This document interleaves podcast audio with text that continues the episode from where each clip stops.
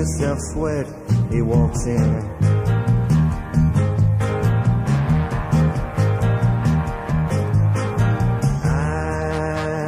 Black as coal, and when he lifts his face, every ear in the place is on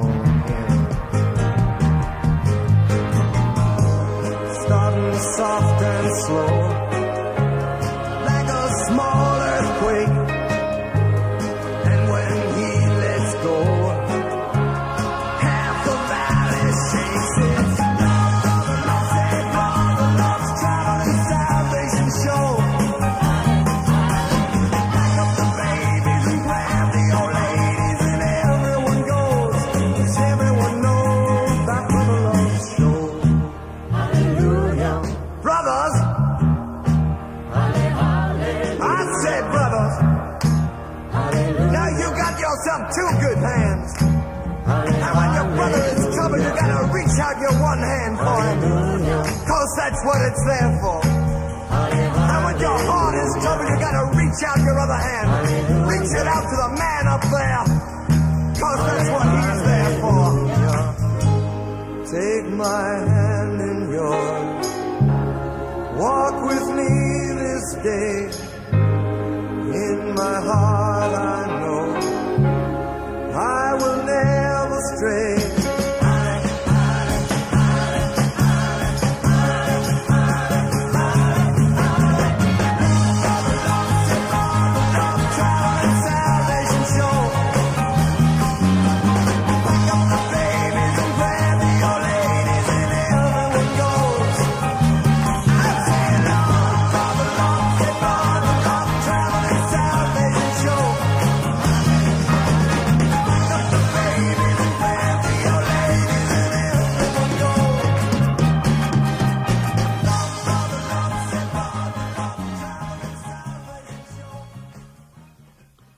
Afternoon, good morning, good evening, and welcome to episode 312 of Film Bastards. I am one of your co-hosts, Mark Foster, and as ever, I am joined by Becky Foster, hello everybody. and Ian Loring. Um, can I just check? Uh, ever so sorry. Can I just check you're recording your end as well, Mark, just in case? uh, I've got yes, we're recording, yeah. All right, cool. Thank you. Uh, Ian Loring. Hello, everyone. Uh, and yes, I've drawn myself off there by scratching. Sorry, no, that was completely my fault. yes, uh, it's been a. It's, we were just commenting before we actually started recording, but patrons will have heard it. It's been a, a couple of weeks since we recorded, hasn't it? Yeah. Um, so it's been probably the longest we've had in a while in between shows coming out. So I hope your ears are all tingling in anticipation. Uh, and it's, it's a biggie this week. It's Once Upon a Time in Hollywood we'll be covering, which I think I think it's fair to say has been all of our um, one of our most anticipated movies uh, uh, of the year. Uh, we were going to be joined by uh, Noel Mellor, but unfortunately uh, we can't be joined by Noel Mellor tonight because he has a prior engagement that he thinks is more important than us. How rude. What a bastard. Uh, so yeah, so we've got. I, I know we've got quite a lot of what we've been watching to do. Uh, I still haven't seen Blinded by the Light because I can never get to a fucking screening. So I'm hoping to go to it tomorrow while you're out. Um, you're looking at me petrified now that you're not out. Um, I thought you were seeing a friend. Oh, I am, yeah. Yes, there you go. Oh. God, you scared me now. Where am I going? What am I doing?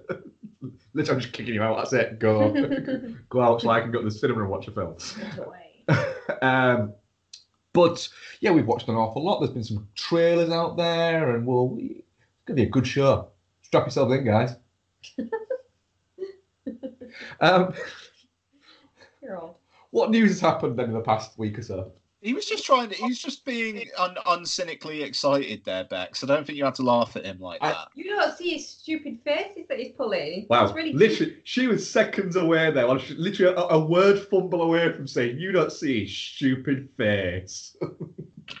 that he's pulling. yeah, you had to, you added that in after almost, like you, like literally, like you edited it. I like your face. Call it stupid. Well, you, you pull stupid faces. You're pulling goofy faces at me. I'm not believing. You are. I, I resent that. Um, yeah. So news. What's happened? It's probably been quite a bit, but Yeah, shit, I. I don't know. we sadly lost Peter Fonda. We did. We did. Um, the classic villain from the first Ghost Rider film has passed.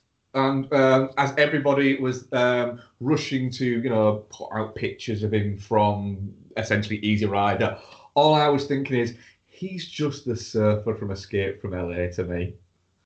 That's a good shout. It's not like that's all he, he, he's Peter Fonda. That's and the- he- he's a good dude, but that's that's that's the one that jumps first into my brain. Mm. It, it, is that, and I'm happy for that. Fair. Hmm. I think he'd be all right with that. I, I, I do as well. Actually, he's he by all accounts from everybody who uh, had worked with him, I met him, everything said he was just a really lovely guy. That movie that I can't remember the name of, but that we spoke about on the last show got pulled. the Hunt, yeah, Yeah. that did get pulled. Um,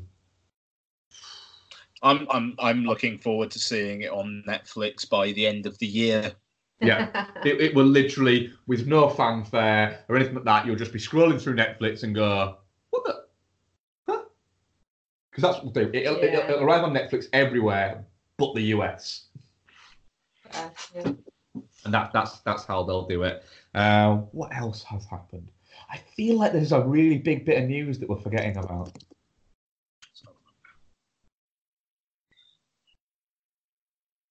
Uh, Disney are getting very itchy about the fact that a lot of the movies that they've got are quite violent. Oh, Or- that, that whole that that whole thing about uh, executives getting worried about Jojo Rabbit, yeah, which is like their one hope for Oscar Gold uh, this this year. yeah. Um, It's not a Disney film; it's a Fox film, but of course Disney have bought Fox and are now going, "Ooh, there's some films here that are a little bit off-brand for us." the, the, the, the thing is, it's interesting because like Fox Searchlight are are essentially going to be their prestige label, so I, I don't see Fox Searchlight going anywhere as as an entity. Um, but I I I don't know. Like they they've worked with Taika Waititi. Um, it just it kind how is I don't know how is a film about how is an anti-Nazi satire now some sort of contra- controversial? I, I, I think that I think it's a little bit of um, everyone going right. Literally everything is controversial now. Everything is going to have think pieces written about it. There is no entertainment anymore. there is just Outrage. trigger points for different sectors of people. Mm. and it's how can we manage all of these trigger points where we can go right when that one pops up we can knock we can block it with that. And then when that one pops up we can block it with that. And that one pops up we can block it with that. And then they've got with Jojo Rabbit they've got to it and gone right we put that one that one that one that one that one. Shit something else has come up. We're gonna have to use our face. And they don't want to use their face to block that bit. So I think that's that's kind of it. Plus, it's probably just one executive who doesn't want people to find out that he might be a bad egg. yeah, quite. Yeah, there's, there's, yeah, there is. Well, there who, who, who's going. Well, I don't like the fact that he's painting Nazis out to be bad. A lot of my friends are very good people, and they happen to be Nazis. I don't know how I feel about this whole like satirizing. I'm very uncomfortable with it. Mm. It's like making them, It's making them too cuddly. yeah, like the the Stalin one. Well, I, I, I want to overcomfortable with that. Yeah, I, I, I'm I'm all for mocking Nazis, but it, it does seem to be in a within like a certain age demographic or something like that. It, it seems to be a, a tiny bit of an obsession with using them in things, Mm. and the problem is that we're living in a society where people are very fucking stupid Yeah. and they are literally they see it and it, it, it, it almost is going to normalize and trivialize it to certain people Mm. I, I, I, I think Jojo Rabbit's going to have more. Uh, uh, is going to have quite the sting in its tail. That's- Um, hoping it, it, I, I just I can't see it not with Taika Waititi it, him not I can't see him doing it as an outright just this is just funny and I'm poking fun there's got to be some kind of like you say sting in the tail if there isn't that's where it'll be like oh I mean, the, the thing is, even with the death of Stalin, I mean, uh, uh, yes, it is it is a comedy, but there's also some really really fucking dark shit in it. Like the the the lead, what uh, the, uh, the the one played by Simon Russell Beale, who's basically a fucking sex offender. Um, he he does an awful lot of really really fucking horrible shit during that film and it's played quite matter of factly. The I suppose the issue with Death of Stalin is the fact that it is very funny at points, and those laughs almost make you forget the more like I- I- incendiary elements of it. Um, And yeah, I, I, I don't know. I I don't quite feel like that film worked out how Iannucci wanted it to. Um, just in terms of like the overall effect, because people just talk about how how funny it is. That's it. I, I think he wanted it to be biting is the, is the correct word. Yeah. I think he wanted it to have more of a bite and less of a laugh, Mm. but it turned out to have more laughs than it did bites, which I think when you've got, I I, I I just think he got too many talented comedians yeah. in in his cast. Uh, and then he got people who maybe he wasn't aware were as talented comedians as they were. For instance, Rupert Friend. Nobody would have thought that in a in a cast of all those people, he would turn out to be the funniest thing in Yeah, it. he's fucking funny in that film. He Yeah, you're right. Magnificent in that. Um, so yeah, so th- there's there's been that with the whole um, what's it, uh, Disney getting a little bit itchy. Um, what's his name? Uh, fuck. Andy Serkis is directing Venom 2, and Robert Richardson is shooting it. I love I I love that they're just throwing money at it. The fact that that film did like 800 million worldwide, Sony are just like, just fucking is 250 million dollars. We don't care. Just it, here you go. Well, And- it, it, it- apparently, it was um, what's his name? Didn't want to direct the sequel. Fuck, what's his name? Uh, Ruben Fleischer or something like Yeah. that. Okay. yeah. Didn't want to direct the sequel um, because he didn't want to direct back-to-back sequels. He properly fucking got away with it though. Like Fleischer, the the the fact that that film is not a good film, and yet it made that amount of money. Yeah, I, I, I, I think that doesn't it. happen a lot there anymore. No, it, it it doesn't. But I, I mean, I, I really enjoyed Venom. I, I really enjoyed it. Um, but apparently, the, the the circus thing was there's going to be more Venom Mm. in it, um, and so apparently the whole idea was. Tom Hardy basically said, "Well, why don't we? If there's going to be a lot of mocap in it, why don't we get somebody who is the premier expert on motion capture Mm. in cinema to direct the fucker?" Makes sense. Yeah, and then him choosing that cinematographer is really fucking interesting.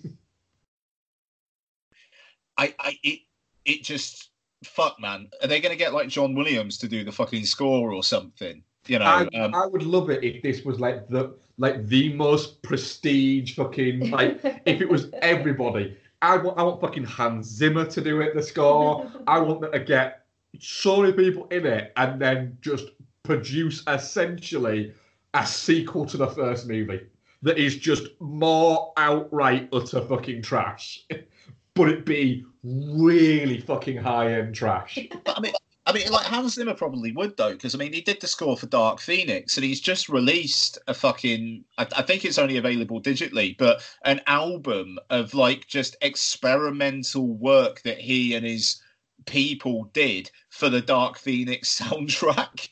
And it, it's, and I, I, as I said in the review, the score for that film is one of the things that most fucking, most uh, it was most memorable for it. So yeah, I wouldn't be surprised if Zimmer does the Venom's two s- uh, score and does an absolute fucking banger.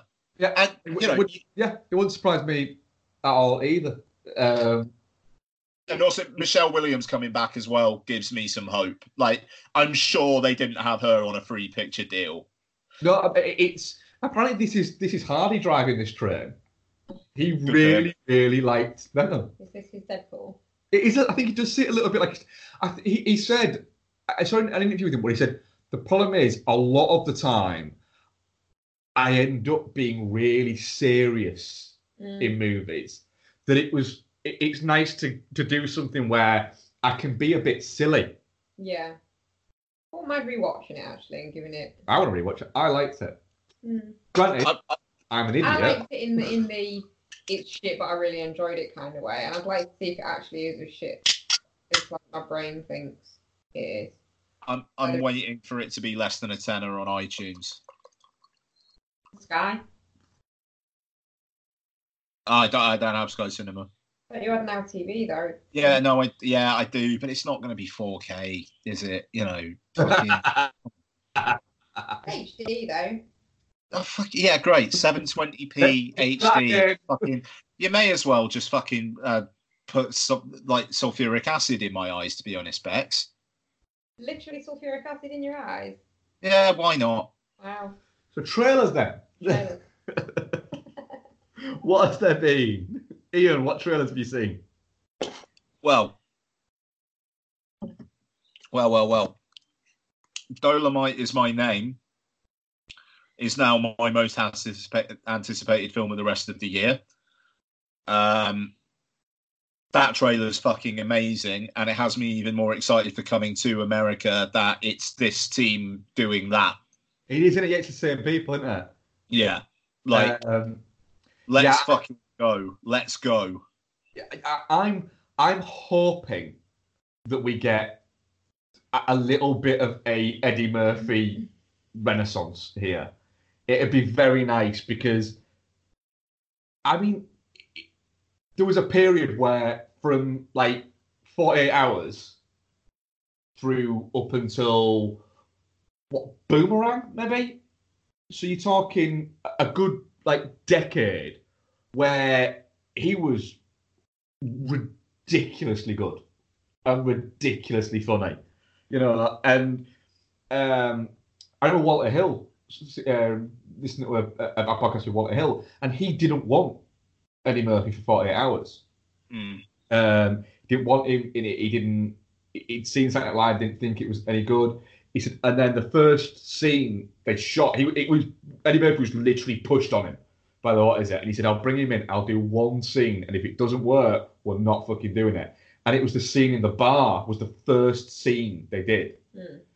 and it was like, actually, yeah, this guy is great. He said, but the only problem is I need to work out how the fuck you turn him off.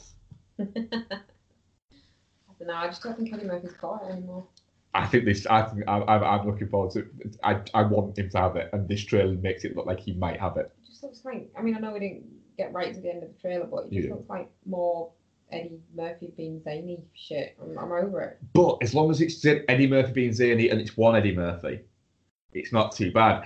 Eddie Murphy's thing was he, he decided, right, what's the what, what, in my movies? What is the thing that works best? It's me, isn't it? What if everybody was me? Mm. You know, he just he needs to. He, he used to be able to kind of rein himself in a little bit and actually turn in the decent performance. I don't think he's got that ability anymore. I think he's going to smash it out of the fucking park with this.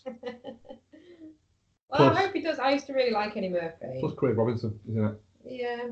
And I'll watch anything with him in it. it's just Craig Brewer is a really interesting director, Yeah. and I he feels like an actor's director to me. Um, and him working with Eddie Murphy, I, ju- it just it it's very exciting, and um, like obviously Wesley Snipes is in this, and he's going to be in Coming to America as well. But it'd be great to see Wesley Snipes like back back back as well. Um, it just yeah, I don't know. It just they, they these people have been pretty much gone from the limelight for ages. I mean, when Wesley Snipes popped up in Expendables three, it was like, yeah, fucking a. Yeah, And that's it. you know- he's not he's not done anything of note in, with the exception of that, in well over a decade. Mm, mm. And again, the guy was a fucking he's a superstar. You know, we'll we'll talk about a movie, Wesley Snipes movie later on in what we've been watching. Um, and the guy is the guy is an absolute fucking charisma machine when he wants to be.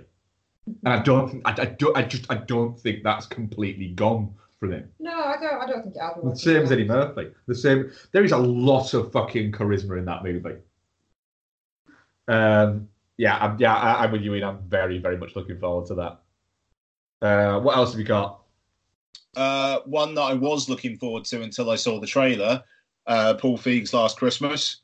Um, obviously, it's caused a bit of a stir on film Twitter and whatnot with the whole "is he just a ghost" thing. Yeah, Um, yeah, I, I, it, this just seemed like a trailer that was just, just make the most broad fucking trailer, like just identikit generic fucking Christmas themed co- romantic comedy trailer you could possibly think of. Yeah, it, it, it's the only thing that has me interested in this movie is Paul Feig.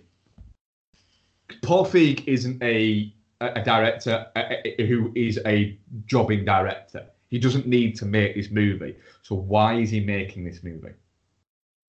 I mean, I don't know. I mean, it may it it may well just be that the the, the trailer didn't get me, and when this comes out in like I'm assuming November, you know, if I if I've had a couple of beers in me or something, and I just want to watch something in a nice warm cinema, uh, or warm my cockles for a couple of hours, it may well work. My, It could it could also just be incredibly fucking bland and inoffensive. It's too early as well. It's November 8th, Yeah. it's out. November eighth.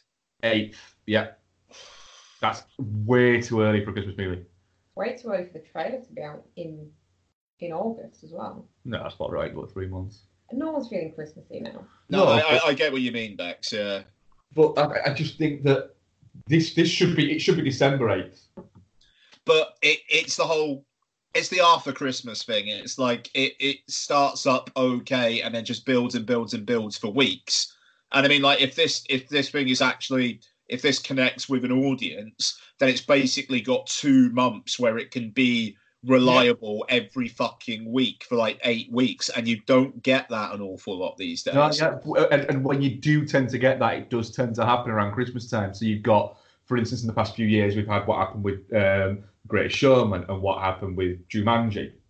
You know, they didn't expect Jumanji um, to make anywhere near the amount of money it did, and that's because it made it over a period of time. Yeah, but they're they're fun family films. This looks like a generic schlocky But people, but, yeah, people love that. Romance. But people, people love that, Yeah, they do. and it's got if it's on like Netflix or something, that what would it? that, that Prince or whatever. yeah. that's the danger yeah But but I can't. Who's gonna shout out to go and see that? It looks crap.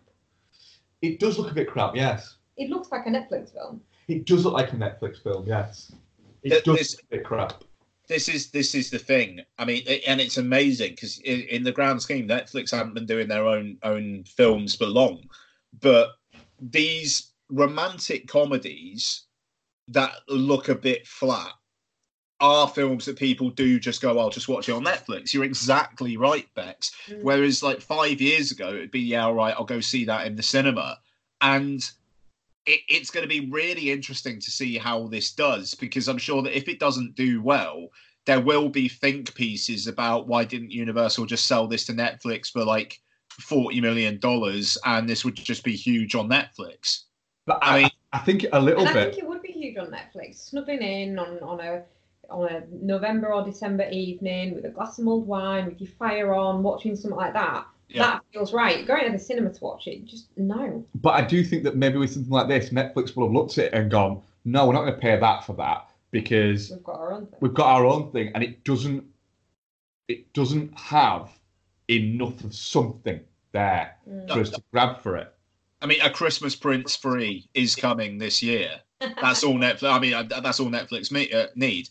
I will watch the fuck out of a, Chris- uh, uh, a Christmas Prince. Actually, I think it's called a Christmas Baby this time around. There will be at least there will be at least three, possibly there'll be three between three and five, and not four. Well, it'll be three or five. Um, Christmas Netflix movie. Mm. I'm, I'm, I'm hoping there's a secret Christmas Chronicles 2 where Goldie Hawn plays a larger part. Because they, they, Yeah, they are doing a awesome. Christmas Chronicles sequel. Oh shit! Really? Yeah, they are. Yeah, they're doing another one. It- But it's not confirmed whether it's going to be for this year or next year. They need to get their asses in gear and get it for this year. Yeah. But then it, would, it wouldn't surprise you if Netflix literally it just arrived. Yeah, Yes, Netflix just it's drop these fuckers, don't they? No one knew Christmas It- it- Chronicles was coming. Yeah. Um, but yeah, you're right. Ian. I- I- It, it, it does look it does look fairly ropey. Um, also, I'm not a fan of Emma Thompson as a writer.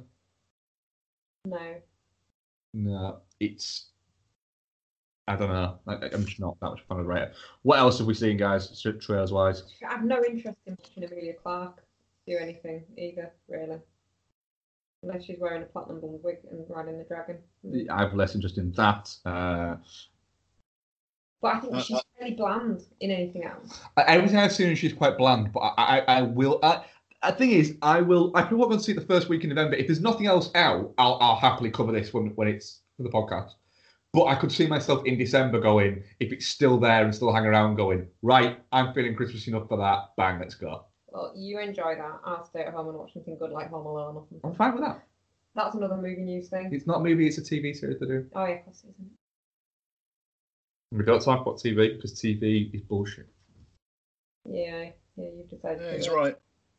Yeah, I, I, I, uh, what we have often uh, is we try and have like a TV show going, don't we? Mm. So that if, if we've only got like forty minutes, something where we, we can't watch a film, Yeah. um, we usually like a TV series on the go. So we've just rewatched all of Bones, haven't we? Yeah. We normally have a half hour on Yeah. the go that we can have while we're having dinner or something. Yeah. And then like an hour long one if it's too late to start watching a film. Yeah. Uh, we've got no hour long one, have we? No. Um, and we're, we're, we're, we're in between with half hour ones, aren't we? Yeah. Um, and it, it, you keep on suggesting things and go, what about this? I'm like, I, I, I have no interest in watching that. Uh, and like, for instance, we watched The Boys, didn't we? Have you We're watched this alright yet, now. Ian? No, I, I, I, I won't because it will run for three seasons and people will drop out of it by season three. Yeah, the thing is, we watched it, and We don't have to worry about it now, though, Mark. 'cause Mindhunter season two's come out, so we're fine. I, I'm just saying about The Boys thing, I know, no, that's fine. Is I watched the first episode of it, and every, everything about it I should like. But it got to the end, and the first episode, and I was like, that was fine, that. It, it, it was fine. I, I enjoyed it enough. But nothing in my brain said, oh, do you want to watch episode two next? And I haven't thought about it since at all. And I think it's just that I just don't care about TV. Yeah. Yeah, I mean, I, I it's it, it just it is the whole. It, it it feels like so many shows are big in the first season, and then just drop off a fucking cliff in terms of people talking about them or watching them. Mm. And it's like, I, I, I- think Netflix, Amazon have a big part to play in this because there's just so much fucking content and it, it, it's I mean, to be fair, it's like video games as well. There's so much shit out there, and I, I don't know. At least with films, they're only a couple hours long. That's my thing. That's my thing. If I watch a film um, and it Last Christmas, a prime example. If I want to watch Last Christmas and it's 146 minutes, uh, an hour and 46 minutes long, that's it. I've, I've lost an hour and 46 minutes of my life that might actually what is it. If I want to watch for instance, The Boys, it, it's eight hours. And I might get to the end of it and go, that was fine. that was fine. But I'm all right with that was fine if it's two hours. I'm not all right with that's fine if it's eight hours because I look at it and go, I could have watched four all right movies in the time I was watching that. Yeah, yeah. yeah I mean, that, that, that, that's it. I don't like.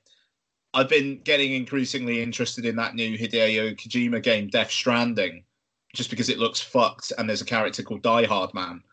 And well, I mean, there's there's other aspects I'm interested in. You know, Guillermo del Toro and Nicolas Winding Refn are in it.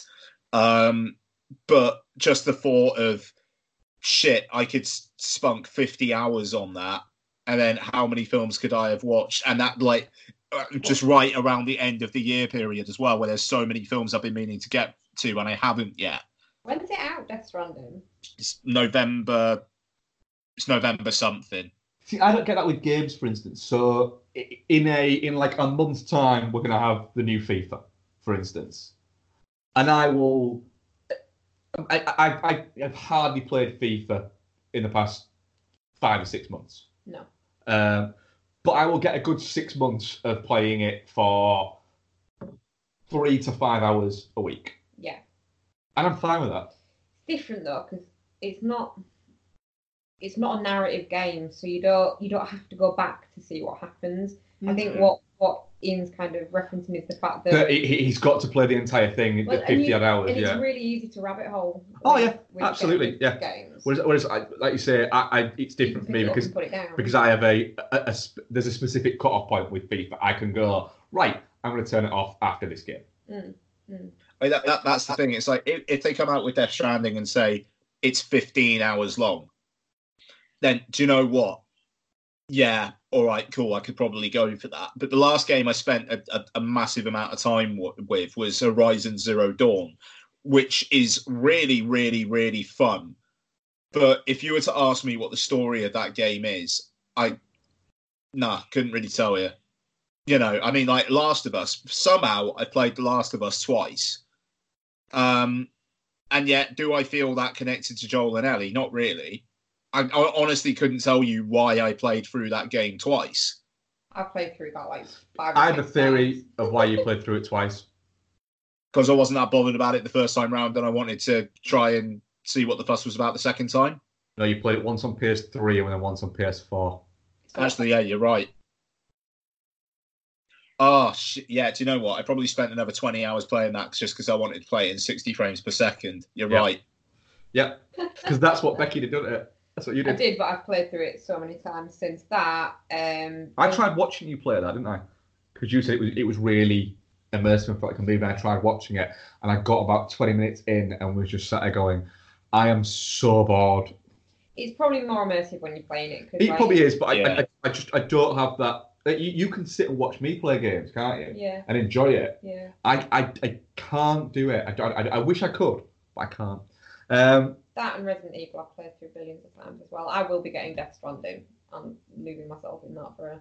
That's good because you, you literally just leave seven. What is it? And I get to go upstairs and watch shit comedy. no, I, I, I, I think you will get a kick out of watching Death Stranding, uh, though. Though, Mark, like Hideo Kojima, I've played, I've played a bit of various Metal Gear Solid games, and that guy is fucking nuts.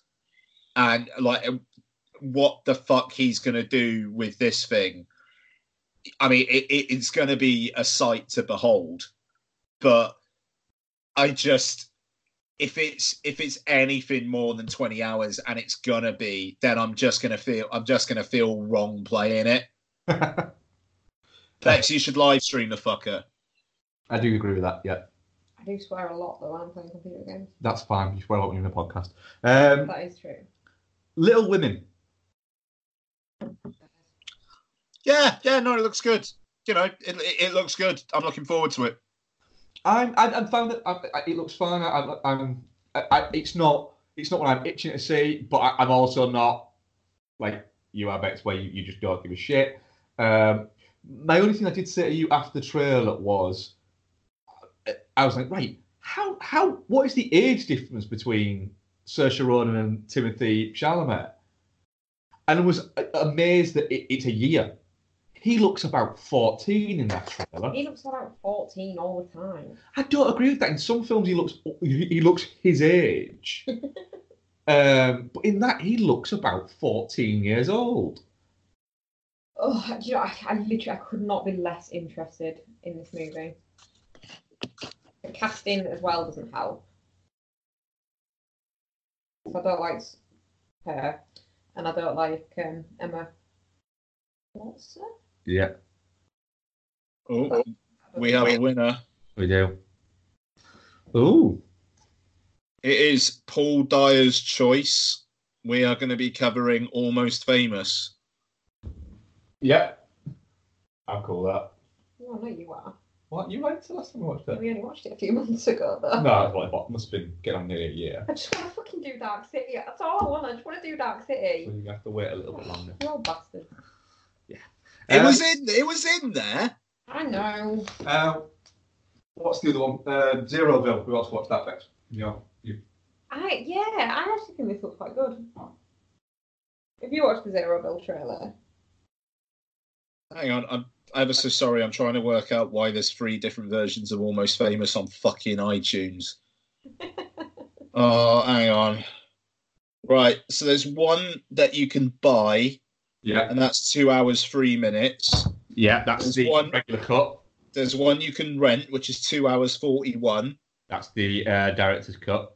and then there's another you can rent, which is the theatrical.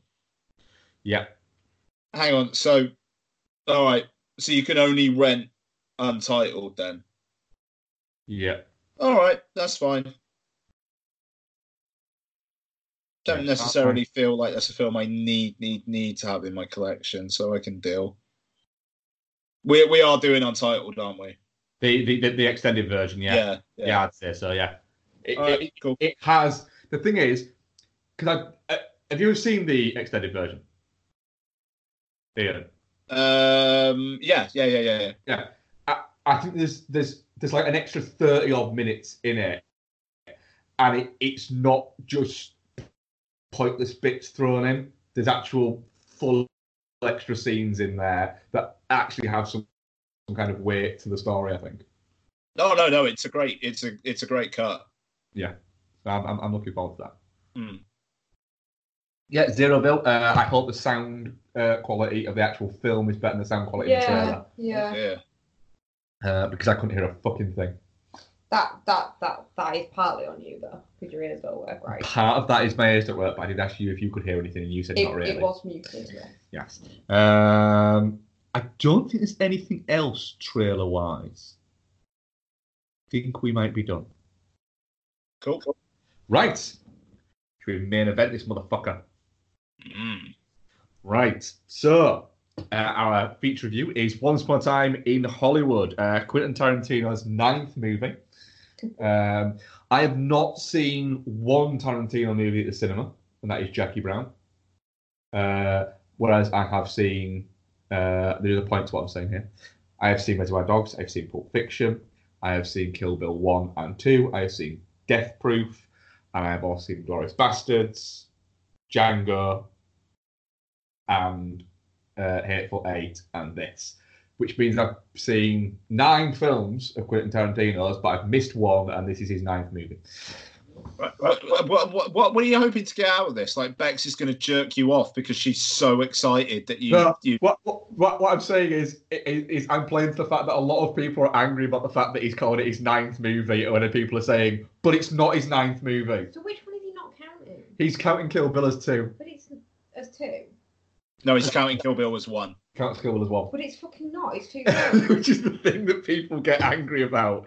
And I just, I, I find it amusing that people get angry about it. it's a film and then a sequel to that film. But he said it's not, it's one movie that was released in not. two parts. Because he said, like, because like, in the promotional material, Kill Bill Volume One, I think was like the fourth film from Quentin Tarantino. Yeah. Um, or is it the f- fifth film? Shit. Fourth. Yeah, it is fourth, isn't it? After Oh. Jackie Brown, yeah. And then for Kill Bill Volume Two, it was the new film from Quentin Tarantino. Yeah. So it's you know he's being fucking cheeky there, but yeah, no, it, it's two fucking films. It's two films. that the thing is there. I, I, I, I will, I will say, do you know what? I count it as one film, but the simple, the simple fact is, I, I, I honestly don't care. I like the fact that Quentin Tarantino is adamant that he's made nine movies so far, and that's it. He's decided and gone, right, that's fine. People can say it's 10 or it's 11 or it's whatever, but I'm telling you, this is my ninth film. Well, do you know what? To be fair, if he wants to believe that when it's actually he's made ten, Yeah. but he said he's only going to make ten. So if he believed that Kill Bill was two he's going then this would be he's black. going to cheat. I am telling you right now, before I get into this movie, he is going to cheat with that. How will he cheat? Because he's saying that he's only going to make 10 Quentin Tarantino movies. So he will not count Star Trek as a Quentin Tarantino movie. No. He will make another Quentin Tarantino movie, and then he will. He, there will not only be one or two more Quentin Tarantino directed films in cinemas. I'm telling you now. But anyway, Once Upon a Time in Hollywood is well, who's in it? Leonardo DiCaprio's in it, Brad Pitt's in it, Margot Robbie's in it, Emile Hirsch's in it, Michael Quillet's in it, Timothy Olyphant, uh, Dakota Fanning, Bruce Dern, Al Pacino. I'm forgetting loads of people because there's shitloads of people in this movie. De- Uh, Death, Death Stranding's Margaret Qualley, by the way. yes, Yeah, it's interesting. A lot of Death Stranding shit going on here. Oh She- dear. very interesting. Uh, so So he's She's like, got some fucking filthy feet. she does have dirty feet, yeah, but she's a dirty hippie. Um, so well, Leonardo Leonardo DiCaprio plays uh, Rick Dalton, who is a former Westerns TV star. Uh, the movie's set in 1969. Uh, and he has his stunt double essentially works as like his bro Pierre. Bro, yeah. Um, Cliff Booth played by uh, Brad Pitt, who and remember, guys, we are all spoilers all the time uh, with this, so we're going to get into a lot of spoilering as we're going along, um, and it's all set against essentially the Rick Dalton uh, getting used to the fact that his career is on the decline, um, and that he is a has been and it's set against the backdrop of 1969, the the Manson family and Sharon Tate, the murders there, which we'll all get into uh, going forward from there because there's a, a lot to unpack with this. Um, Ian, what did you think of Once Upon a Time in Hollywood? Yeah, I mean, it's, it's, it's fucking spectacular, really, isn't it? Um, I, it's interesting. Um, I mean, if people aren't into it, then fair enough. I know some notable people on Twitter who aren't into it have been complaining about the vitriol they've been getting from Tarantino fanboys um, who are into it, having a go at them for not being into it. And all I can say is those fanboys need to grow up. Um, I I, I, I agree wholeheartedly. However, yeah, a, a weird thing I have noticed is the amount of people shouting about how they are Yep. not into this movie. Um, And that I, I have found a little bit. Do you know what? If if if I don't like something, right, and You I just s- register that dislike and move on. with and I day, see don't somebody who really likes it, I don't waste my time or harsh their buzz by going by responding and saying, "Yeah, but that's shit." Just, Get on with your just life. get on with yeah. your life. Yeah. I, I, but then again, I have this to say whether or not I think something's shit or not. So I'm sorry for putting you in there. It, it just, I have seen that, and both sides have their dickheads. Yeah, yeah. I mean, th- that, that's one hundred percent it. I mean, what I would say though is, yes, I think that those people are probably shouting a bit, a bit loudly that they're having detractors, and it's, I I I don't know. You, you, paid film critics, and you know, yes, you maybe do have to bit, put up with this because you're in the public eye more than the average person. Um, but also, I would say I feel bad. I feel sorry for them that they didn't get out of it what I got out of it. And I'm sure there are there are other films where the tables are turned. And is this, is this notable person a um, a British film critic by any chance? Yeah. Is it a British film critic who um, really likes a specific horror movie? Yeah, um, and I think I, it's. I, I, I, I, like said film critic, but I haven't seen what he's said about it. But it's probably going to be the same thing he said about the past five Quentin Tarantino movies. Yeah, I, yeah. I mean, I, I really, really, really like the dude, but I think there is a bit of, and, and, and fair play. I think there's a bit of troll baiting going on there, but I think that person has a habit of going down a rabbit hole with these things. And I've got a feeling that by the time they are back on their program after their cruise, yeah. that they are gonna not like the film as much as the middling thoughts about it when they first saw it. I've got a feeling that it's going to be a bit of a flag waving thing that that person has a tendency to do at times. Yes. But I also think that that person is a massive force for good in the, oh, the film criticism world. And absolutely, one hundred percent agree with you on, on that. Uh, but it is, it's not. It, he, there's a simple fact. He doesn't like the, the Quentin Tarantino's movies. That's yeah, I mean, a fact, and which is fine.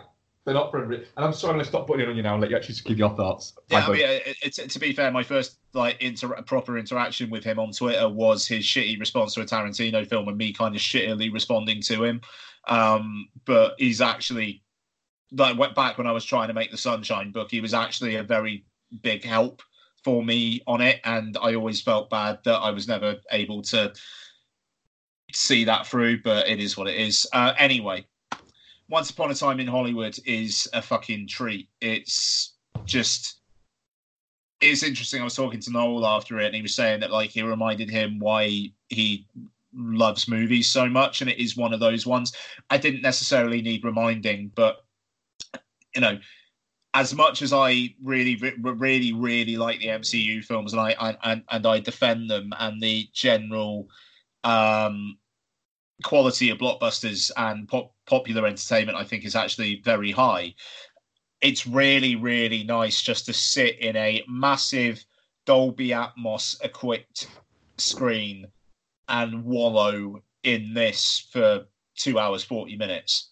Uh, you know, um, it is it is a little shapeless. I think it's people have said that they miss Sally Menke and I see that.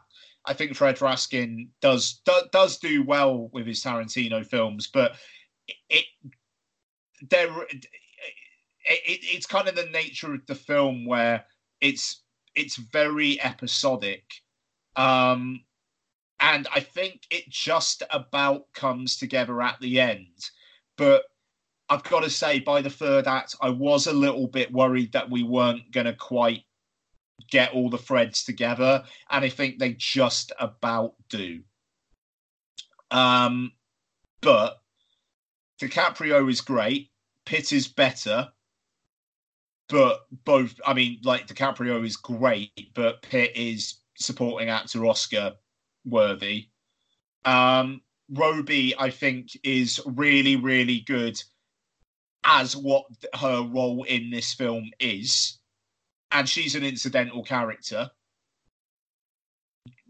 End of. She is. Um, and is there a criticism to be had there? I think may, maybe you could see that, but at the same time, her scene in the cinema where she's getting so much joy out of people just laughing at her antics on screen, I think it just kind of tells you everything you need to know about her character. Um, and it, it I it just it's Tarantino having fun, which it kind of feels like he hasn't been able to do for a while now because of the subject matter of his films. Um, I'll stop now, but yeah, uh, massive fan. It didn't let me down in the slightest. Cool. Thanks. Um, I mean, uh, pretty much the same to be honest. I think he, his world building within it, obviously, he's, he's building off of a world that actually existed, which which probably helps. But it feels really grounded and tangible in a way that a lot of his other films don't. I think for me, and it feels really alive because of it. Uh, it, is a long film, and I honestly, you said to me it's two hours something long, didn't you? Yes, it's two hours something, yeah, and then, And then when we got out and you actually checked it, it was, it's two hours forty. two hours isn't it? forty-five, yeah. Fuck, it does not feel two hours forty at all because you're just absorbed into that world. And you know, what? yeah, some of it might be shiftless and and not really have much of a direction, but that's normally if that's in a movie, it makes it feel longer. But the fact that you just kind of you, you're accompanying the characters on their day and just like bobbling around with them, fixing the roof and like driving around in your car, it, it makes it it makes it feel more real and vital. I think so. I think that's that's probably my big sort of addition to what I agree with everything Ian said. Plus that. Um, also, with regards to the Margot Robbie thing, she it's not a film about Sharon Tate. It's not a film about the Manson murders. They are a backdrop. Yeah.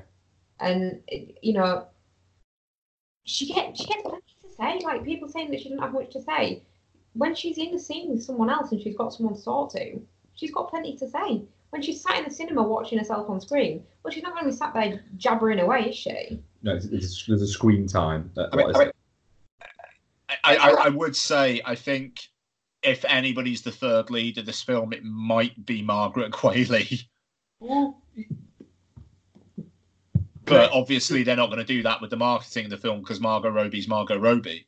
I, I know this is yeah, but can I just put across my theory on the the, the, the whole Robbie thing? Go Um, I don't mean to cut across you. Um, but it, it's we were talking about this afterwards, weren't we? Um, and I attribute it to the um, a similar thing uh, and a similar reason why people have a problem with the Last Jedi. The Last Jedi is a very good movie. Mm. It's a very good Star Wars movie. The problem that people have with the Last Jedi isn't the Last Jedi. It's because it's not what they thought the Last Jedi was going to be. Yeah. So you've got a million or so Star Wars fans. I know they said Star Trek then. Uh, a million or so Star Wars fans who are going to the movie, and they've all decided it's something else. Might be vaguely similar, but they've all decided it's something else, and they've all decided that, that they're right and it's their what is it. And then when it's something completely fucking different, they've all shucked their fucking perfectly wrapped, still in their wrappers toys out of their various basements of, of their mothers uh, and gone, it's shit and it's fucking terrible and he's destroyed my child and everything like that. And this is a diluted version o- of that, of people going, People assumed it was a people, Sharon Tate movie. it was, that was one thing I saw from somebody who was saying, only Quentin Tarantino could make a horror movie, not, uh, could make a, not a horror movie, it's an, um, a, a movie about the Sharon Tate murders and make it about two guys. It's like, no, because it's not a movie about that. It, it, people have got the wrong end of the stick. Yeah. And fucking Margot Robbie knew what she was getting into with it. Mm. And But- Ian's, Ian- Ian's right. It's she's there because it's it's she's a very marketable star, and she's in the fucking movie. But I mean, how is it not just a really nice idea of Tarantino's that it's like, hey, what if she didn't fucking get killed? It's Yeah. it's it's That's a nice idea, no? It's it's What a- about if they went one house to the right? Yeah. No, it, it's not even that. It, it's it's what happens if yeah. The, the, the, the reason why they've got to that is because that girl recognised Rick Dalton. Yeah. Th- th- that's it. And so it was a, it was Terrence. Yeah, fuck it, I'm gonna go. Sorry. I'll, I'll, I'm- uh, no, I was you- going sure? Yeah. Um, it, it's the whole one thing that's prickled uh, prickled Tarantino for years has been violence in cinema. It's prickled him for, for years. It, it's it's why every time Krishnan Guru-Murthy interviews him, he says something about in cinema because he knows he knows that it's going to cause him to lose his shit with him. Um, And so what he essentially does in this movie is he uses that, that to go to throw some at violence in cinema. Yeah. And that's what he does. The- that I'll get into it later on. After I've done my little bit about what, what I can do, but there's a, there's a lot of cues within that that are really quite clever. But the main thing is that people are saying it, it's there's a whole, and I felt a little bit weird about right how they're going to do this because I was convinced, and I've been convinced since the fucking start. Sharon Tate is not going to that is that he's not going to do an accurate depiction of what happened. Mm. Title Because- alone, Pardon? the title alone tells you that, and then when you see the oh. trailer, it's that trailer is not going to have the Manson family murders in it. Exactly. It, it- it's called Once Upon a Time. Very Once nice. upon a time, it's a fairy fucking tale. Mm. It's what if this was this? Um, but we'll get more at that in a second. I'll do my quick little summarization. and I'll move into that. Um, I, I, I think it, it's absolutely magnificent. I think it's it, it's an absolute joy to be watching. then. Um, like you say, Ian, um, DiCaprio's fantastic. Pitt is better, but DiCaprio is better in moments. That scene where he's where he does with the little girl, where Yeah. he's The scene with her scene is is is, and the fact that in that scene it's that's the best acting I've ever seen. It, Yeah. it, it, it, it might actually be some of it. Yeah, he's fantastic. He DiCaprio has this amazing switch where he can go from being vulnerable, affable, lovable, you know, dance and stuff like that. He he has an ability to go very nasty. Well, I said to you afterwards, didn't I? That scene where he's like glowering in at them in the, in the car. Yeah, he's menacing as fuck. Yeah. Um, but Pitt, Pitt is right. Yeah, that's it. I love it. Let's get more into it. Fuck it, because I've got so much I need to say. Go on then. Um, it, this movie might contain one of my favorite Tarantino sequences, um, and it's from Pitt um, picking up um, Margaret Qualley Pussycat. and then going to the um, mansion ranch essentially. Um, and there's that whole bit there, but the fact that they seem to think that they're intimidating Pitt's character, they seem to think that they're intimidating Cliff Boone, Booth, um, that he's that they can get something over, that they've got the situation under control, whereas he just doesn't give a shit. He is all upset.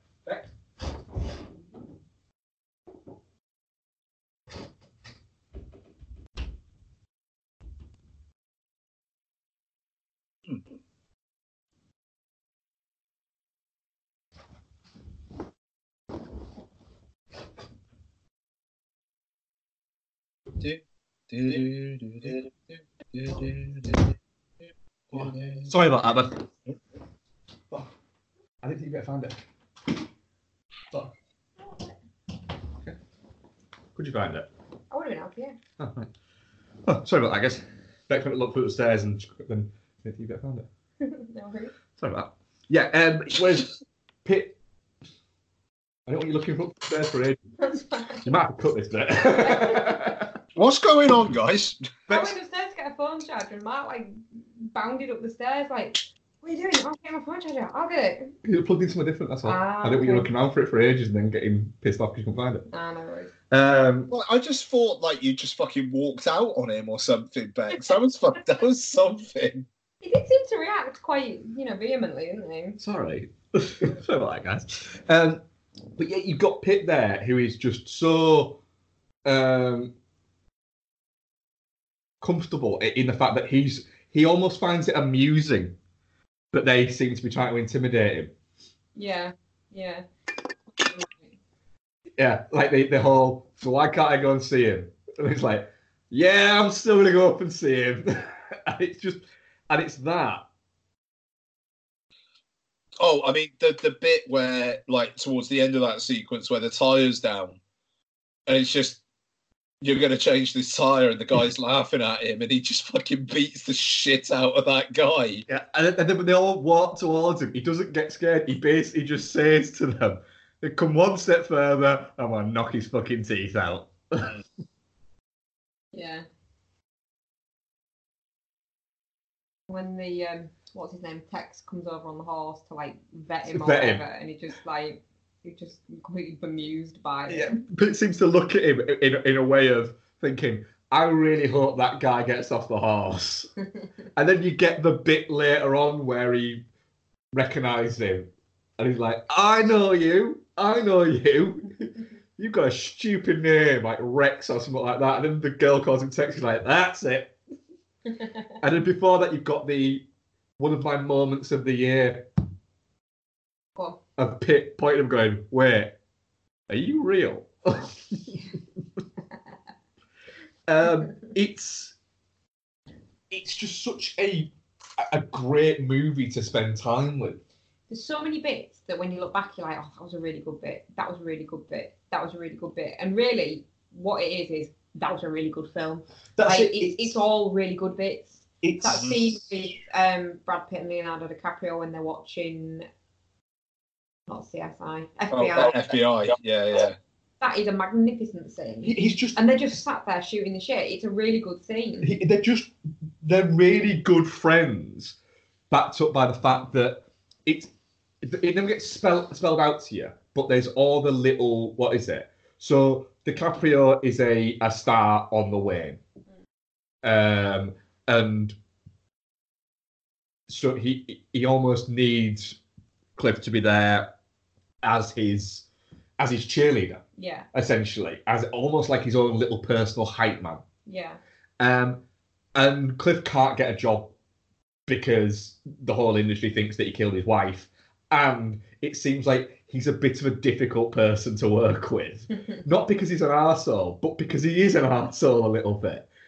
And so, I mean, she did seem like a bit of a bitch, his wife. yeah, she did. But also but you've got there, it- he's there's a they they both need each other in different ways. Yeah. and because of that, they there's that brotherly love thing that they've got for each other. But I mean, like that that discussion that they have where DiCaprio's like, "I'm gonna have to let you go." Any other fucking film would have had that be the end of the second act turning point where they're not friends with each other before they become friends again at the Catalina wine mixer. Yeah, But they they don't do that. It's just yeah, okay, cool, and then and then Kurt Russell's voiceover is just like they're just gonna get blind drunk. You know, they're gonna have one more night together and they're gonna get blind drunk. And I just I really really like the fact that none of the characters in this film are in conflict with each other, like the central characters. It's just their lives. And then the people who are in conflict with them are basically figures of fun. Like the Manson family are fucking jokes in this film. Yeah. yeah, which is uh, which, which which is what it should be. It, it's I I did like the fact that Manson ju- ju- gets no screen time basically. He's like Mhm. talk about what 10, 20 seconds. Yeah. I'm glad, I'm glad we don't get the, the meeting between Brad Pitt and, and Manson. Mm. It's it almost feels like if this movie had been made five or ten years ago, we might have got that Mm. between Cliff and, and Manson.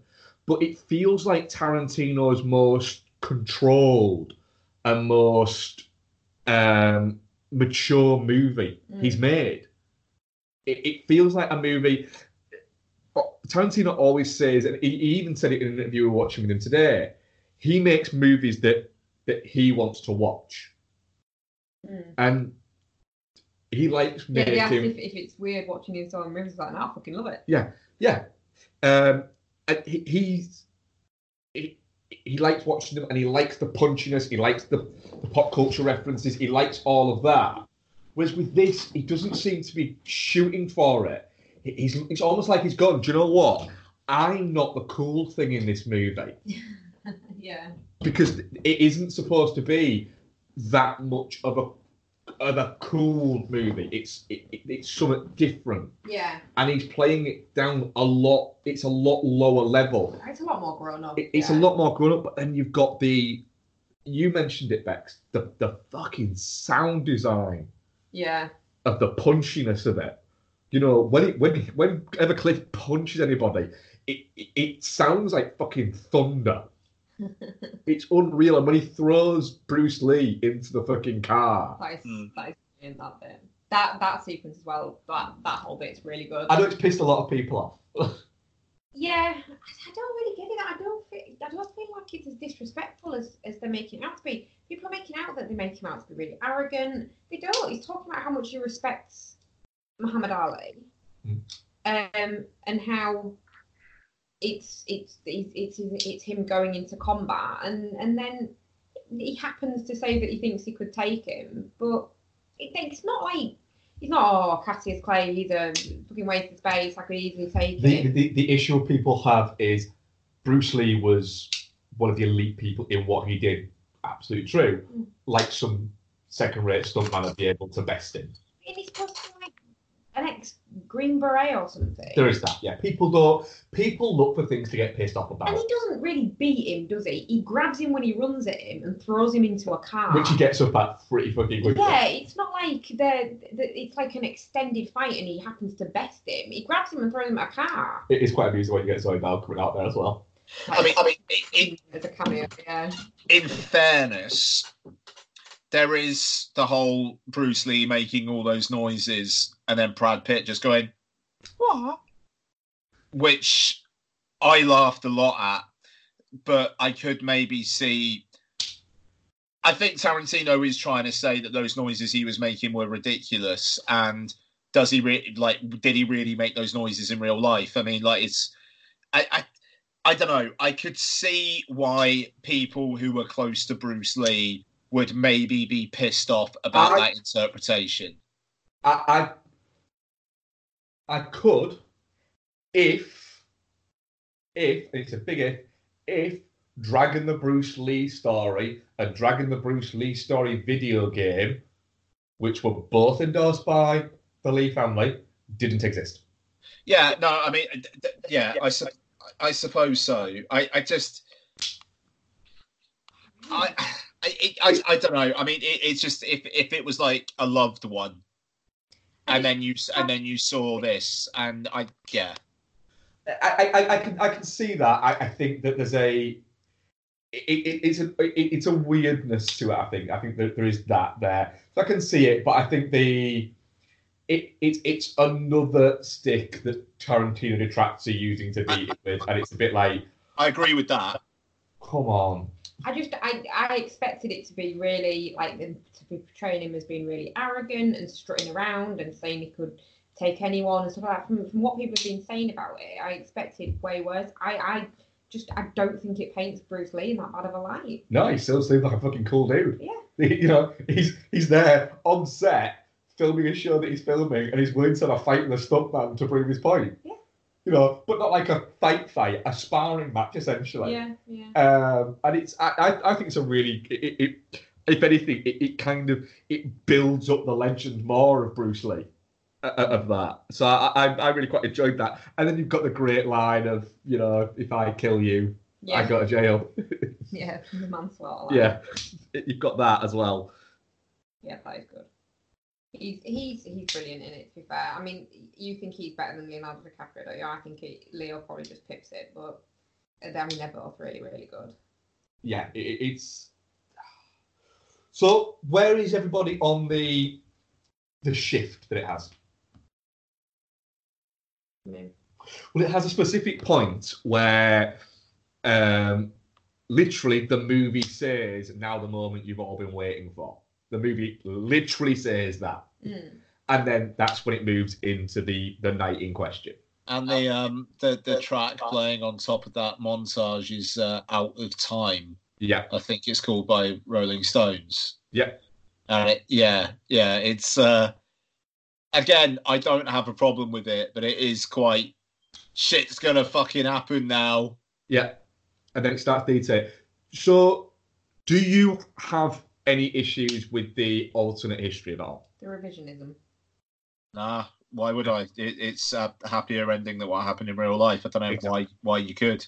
I, I, I, I, Pretty pregnant lady got to live. Yeah. Yeah, yeah. murdered yeah, I, I found that, and I think it, it's it's a really it, it, Tarantino's managed to do that wonderful thing of having a happy ending that is actually a really somber and sad ending. Yeah, because I, I said to you, didn't I, when the credit was rolling, didn't it just make you really sad though that that's not how it played out? and it and it's it, it takes the whole it, it, it- gives the, the the actual title of the movie an extra line an extra level of um, of credence to it. Mm, because it's the you know once upon a time it, it- it's you know a- a- but then you get the, the, the wonderment of th- them properly fucking up the hippies you know th- these these Fuck the flamethrower. the- you know, uh, it's the Just thing a woman screaming. It's yeah, amazing. it's the thing is you've got that. And the, the fact is, the dog's there,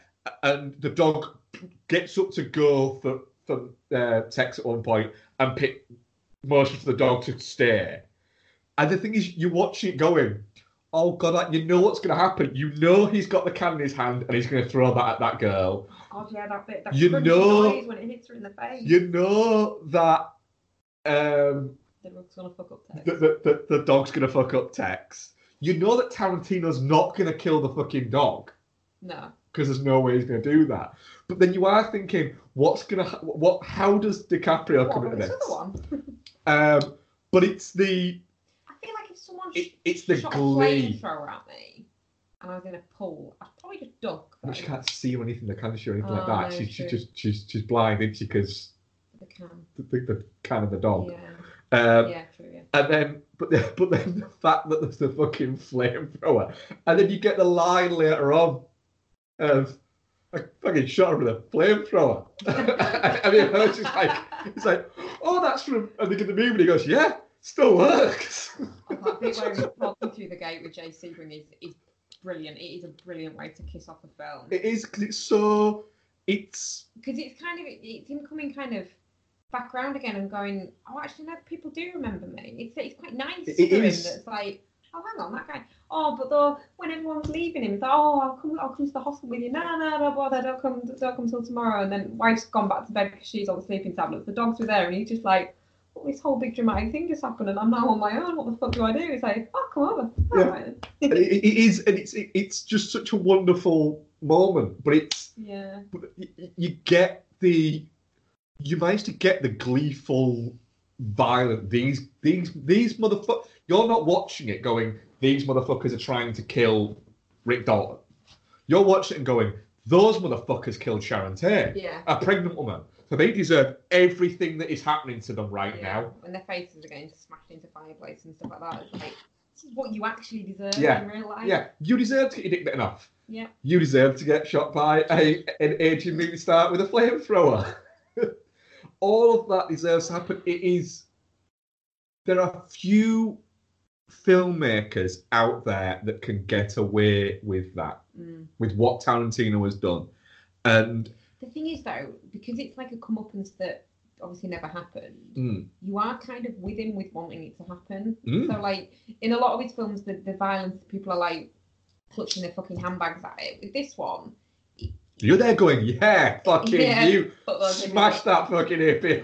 I mean, to, to, to, to be fair, I mean, he's done that a lot recently. I mean, Inglourious Basterds, Yeah, uh, yeah. yeah, it- Django Unchained. Yeah. Like, I mean, it, it, you have to go through an awful lot of really horrible shit in Django Unchained before you get to that, yeah. which you don't necessarily do here. Um, but cathartic violence is a is a Tarantino thing.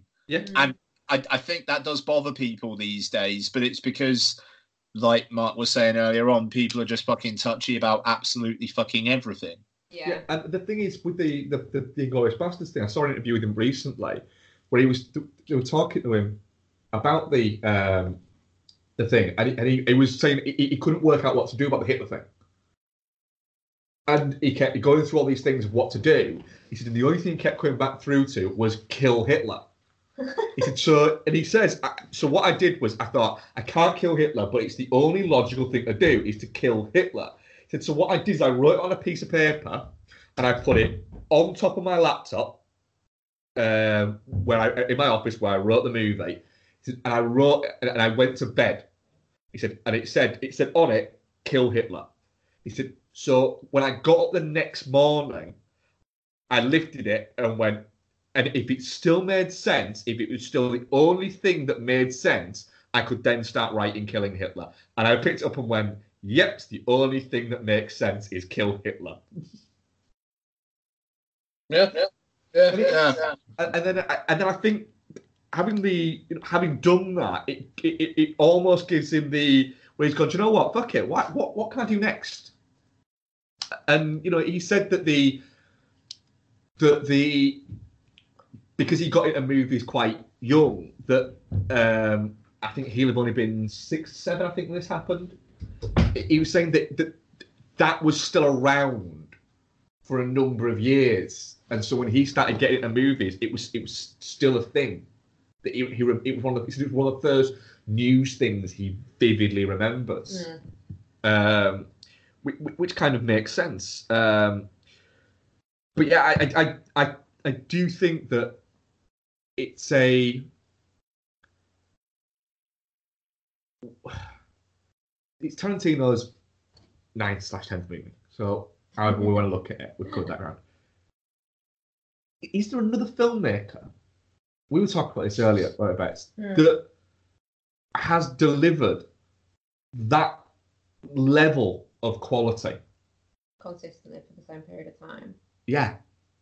We watched and would highly recommend this in if you haven't already watched it. It's on Mhm. BBC iPlayer. Um, I think it's called sort of movies that made me or something. Yeah. Um, and it's it's just it's just an interview with Tarantino about all the different aspects of his filmmaking. There's Oh no, yeah, yeah, yeah. I watched it on YouTube the other day. You watched it. Yeah, yeah, yeah. It's about half an hour long and it just kind of goes into like various different aspects. Um, and it honestly, we, we watched it, didn't we, earlier? And it was like, fucking hell, he actually is a bona fide genius filmmaker, isn't he? Yeah, he is. Shit. When you see all the clips kind of cut into something and you're like, oh, fuck, that's a good bit, that's good. Again, it's the same thing. It's all just good bits. Yeah, it is. Uh, it. There's been filmmakers who have have made as many great movies, but I've seen you when when what is perceived as I don't agree with it. But when what is perceived as being your worst movie is Death Proof. Sweet Christ! It's pretty good going, isn't it? For fuck's sake. It's That's it. There's no flubs, is there? There's no. There's no. There's no crap in there. there's no. You know, his his mistake is Jackie Brown.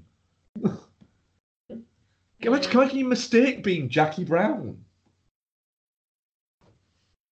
It's mental. Yeah. Um, what, what, go on, what else we got uh, about this? I, I feel there's more. I feel like I've bogarted a lot of time. Well, I mean, I, I, I- I think the another criticism that people have had of it is the love for showing the scenes from the TV episodes that DiCaprio's filming, but Love it. I, it's fucking amazing. Like I Yeah. wanted to watch that. I wanted to see what the fuck was going to happen. Like the him and Timmy Timothy Olyphant. That shit is bloody brilliant, and I like. I want to see what that relationship is between those two guys. And I, I mean, I know we referenced it earlier on, but that bit where he's got the little girl hostage, and it's that whole thing where it's like an actor is playing an actor playing a part, and he's got to play this part like he's really, really, really trying. But you've got to see the great acting, but also understand how much he is putting into this performance. Like, that's there's so many fucking levels to that. And when he pushed that girl on the ground, Oh, the cloud dust comes up. yeah, yeah. And it's like the whole he is deciding to do that. And then like because I thought, well shit. And then at the end, like Sam Wanamaker comes over and he's like pushing her to the ground uh, uh, the ground like that was amazing. And like he says, like, I'm sorry I pushed you so hard. And you know, and it's like, shit, okay, that was a choice by that character.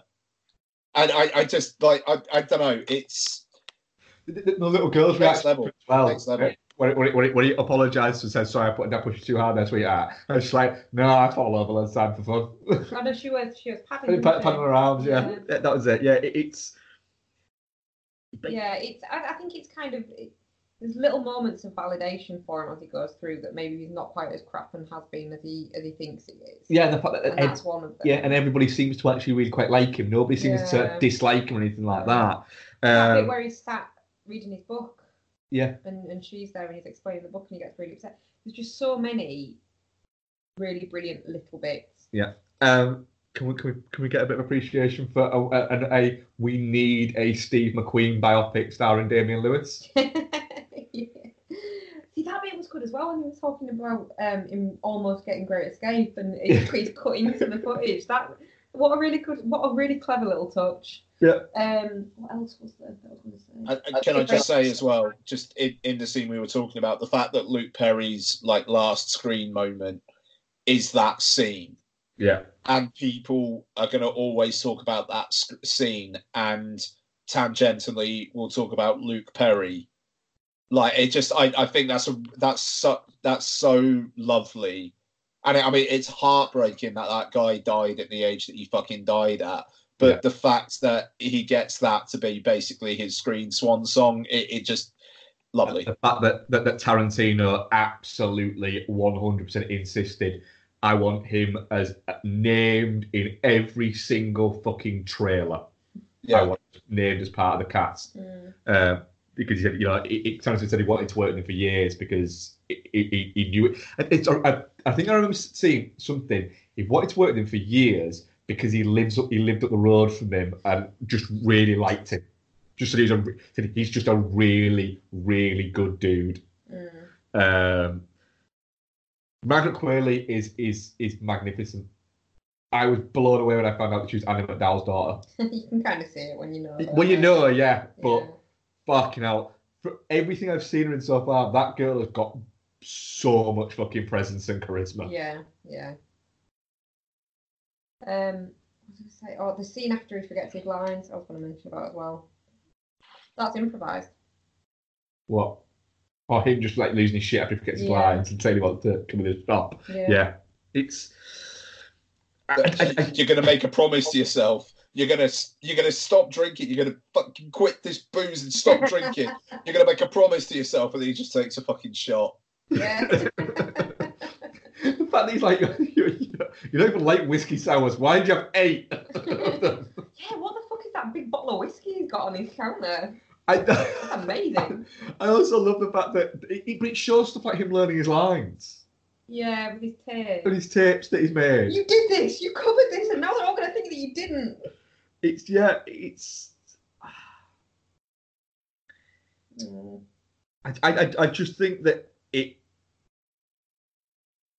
it, it almost, it's a weird one, in that it, it's an exceptional level of filmmaking Mm. that I feel is maybe going under the radar how good it is because it's Tarantino in a weird way. You just kind of expect. Because A, you expect it. People who Yeah. love Tarantino expect it to be good. Mm. And people who don't like Tarantino are, are, are, are foaming at the mouth to criticize it for certain things. Yeah. And it's a bit like, look, can't we just accept the fact that this is, you know, Tarantino, what he always says is, I'm one of you guys. I'm a, I'm just a film obsessive guy who makes fucking films. Mm. You know, and I, I, I just, I can't wait to go and see it again. Yeah, we're going at the weekend, aren't we? I think so, yeah. And I might go during the week as well. The caddy in the film belongs to Michael Mid Madsen. Hmm. The caddy that he drives around all the time. All right, yeah. It's Michael Madsen's car. It was also in Reservoir Dogs. Yes, it's the same one for Reservoir Dogs. Uh, are we are we done on? Yeah, was there any any criticisms from anyone? I have I have I have one criticism. Well, I have two criticisms, but it's it's it's one really. Go on. Casting of some of the Manson clan. All right. I thought Dakota Fanning was crap, and I thought um, Lena Dunham. I could have really fucking done without that.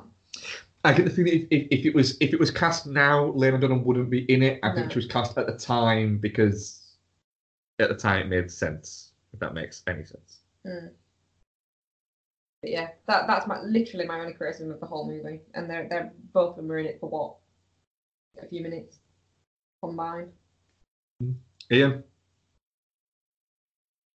Yeah, Yeah. Um, yeah. I don't think I have much more to say really. I mean, it just it's yeah, it's a wonderful film. Um, yeah, I mean, there's some slight criticisms, but uh, uh, you know, it, it's hard to make a perfect film. And is it is it my favorite of Tarantino's? Um, on on initial viewing, I in my head, Inglourious Basterds is still the one for me, but it's a very, very, very high bar. You Mm. know, it, it, it, it's a really high bar. Like I rewatched um, uh, the Kill Bill films, and those films just seem to get better for me as well. Uh, volume two, particularly. Um, it, yeah, I don't know. I, I just don't think there's ever going to be a filmmaker again with as consistently high quality a, a fucking a filmography. I mean, like you could even throw David Fincher in there, but he's got Curious Case of Benjamin Button. Yeah. So uh, you know, And Alien Three or, or, or and, and, and, and to be fair, yeah, Alien, you know, you're right, Alien Three, yeah, I, I do really like Alien Three, but I accept the fact that I, I like it because of the film it is, which makes no sense. But yeah, but yeah. I mean, Alien Three and Benjamin Button are both worse films than Death Proof are. yes, yeah, oh oh, yeah, abs- abs- absolutely, yeah. Um, Bex, so where would you a roundabout on first viewing and same one you in? Where would you put it in Tarantino's? What is it? No, I- we you need don't need to finish- rank exact, Yeah, but we, we need to we need to finish our rewatch. Um, on on initial viewing. but on yeah. initial viewing, probably top. You got it top. Yeah, I, I absolutely loved it. Nice. I'm probably it's probably second or third for me. After I still think Django is a really special movie, it is, I think I think for me this is better than Django. but I think But it, it's marginal. marginal it is marginal, yeah. And, but I have a feeling that the more I watch this, the more I'm going to fall in love with it. I feel like whichever one out of the out of the the really really really strong ones, which I mean they mostly all are, but whichever one you've watched most recently, I'll probably be top. Uh, one thing I haven't mentioned uh, is um, again my favourite cinematographer, Robert Richardson's cinematography is just incredible. Mm. You know, he's the fact that um, I thought I was finished, but I'm not now. Um,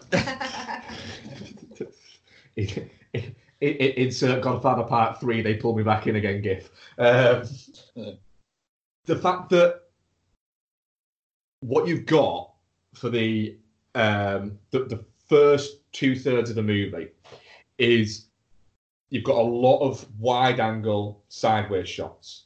So it, it, you've got it. It's either from a slight angle of sideways or it's an outright fucking sideways. And it's a lot of wide angle shots um, coming at from there. And you've got a lot of that. And it's most of it's set in light. There's a lot of light around. Um, and then once you have the the night where everything kicks off, it's all in darkness. Mm. And everything's nothing's shot from the side anymore. Everything's shot. You're either looking at something coming towards you, or you're watching something going away from the action. Mm.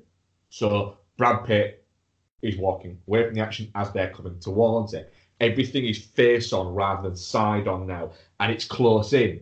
It's not far away. It becomes the movie is being airy and open and breezy, and then all of a sudden it becomes Claustrophobic. claustrophobic Yeah. and closed and tense, and it, it's it's just such high level filmmaking across the board without showing off and going, look how fucking good we are. It's not that flashy in comparison No. to a lot of other No, it's not. Tarantino. And then you've still got a fucking kick ass score that reminds Yeah. people how great Neil Diamond is. uh, yeah, definitely not shit for me, Oh, of God, course. yeah. Uh, it, I, I would be surprised if it's not. I, I'll be very happy if it's not my number one movie of the year at the end of the year because it'll mean that I've seen something better than this, which is fucking amazing. Yeah, Yeah. quite. It'd be a hell of a thing. Yeah, there's one that I'm looking at going, that might. What the Irishman? Irishman, yeah. Not Joe? I, I think Joker, I think I'll get a lot out of, but it's gonna have to go a long way. I, I think I'm gonna really like the Joker. Is it gonna be that? level? Probably. I'm I'm looking forward to the Joker more. Uh, Could be wrong about things sometimes. Um, so our poll, uh, definitely not shit, seventy-six percent. Uh, Touching class, ten percent. People are miserable, ten percent. Oh shit! And Geostorm, four percent. Ian, have you just fallen through a plate glass window? Uh, no, this uh, basket on our stairs that I just dropped when I was coming downstairs with the laptop. Good. As long as you're okay. Um, Uh, and actually, at, at, at this point, I'm probably just going to go for a pee and also pick up that basket. I'll be back. okay. Uh, well, I'll, I'll, I'll, I'll we'll, we'll do some of our what we've been watching, then, shall we? All right, cool. I'll, I'll be back as quick as I can. Yeah, no. worries. Uh, so go on then, Bex. Uh, what have you been watching? Because you watched a few bits without. What? oh, not many. Well, you watched some, haven't you? So maybe I'll be a liar, Rebecca. Hang on. I'll watch without you. Oh. Letterboxd isn't working, Mark. I don't know. Um. Oh, Tintin. I watched the Adventures of Tintin. I really love Tintin. Like it was clearly meant to be like a series of films, and it makes me sad that it's not. It's inoffensive. It's interesting. It's got Jamie Bell voicing Tintin. Snowy's adorable. I just, I really enjoy it, and, uh, it makes me a bit sad that there isn't more of them. Because I think originally it was going to be Spielberg at the first, Yeah. and then it was going to be uh, a Fincher one Right. and a Zemeckis one. it, it, they're really good stories. They're just like fucking detective stories with this journalist kid trying to solve crimes. It's they're really good and they're good family fare. You know what I'm going to say, don't you? What? Go on. They feel a bit Tory. They maybe do, yeah. They are a bit Tory. I don't know. bad Tory? They're not bad Tory. They're Uh, like they're like slightly yellow Tory maybe. the slightly Lib, the, the, the Lib Dem Yeah, coalition Tory. Yeah. Oh, well, oh, all right, fair enough. Yeah, go on then. Um, what else have you watched? Um, the only other thing, um. I yeah started rewatching Coco today to see if it got me in the same way the that it did in the field, like it did when I first watched it. It's fucking great. It's Coco. I, I, I really do think you should watch it. I can't, I won't, but Why? of, I just don't give a shit. I I fucking hate Pixar and all that they stand for, but Coco's really good. That's cool. I just can't get excited for anything like that. In the It's same so way, sad. in the same way as you can't get excited for watching a Pauly Shore movie, That's because they're shit. right? That's fine. I don't agree with you on that. I think you're wrong. I think I think that's it's it's a form of discrimination Against Pauly Shore. against Pauly Shore. Right. Yeah, uh, I'm not going to say it's because you're anti-Semitic. I'm not going to say that. You're funny. Um, so yes, that was what you've watched. So Ian's coming from the plate glass window. Are you fighting with that basket again, Ian? He clearly is. Quite troubling though, but the noises from, from the other end of the. Well, it, it, it's been it's been a episode of noises. You have, you have me freaking out about you not finding a charger. Yeah, what was that? What? Like your level of reaction to that was. I'm still a little bit weirded out. I'm gonna look around in the bedroom see what you didn't want me to see. I, there's nothing I don't was in the bedroom.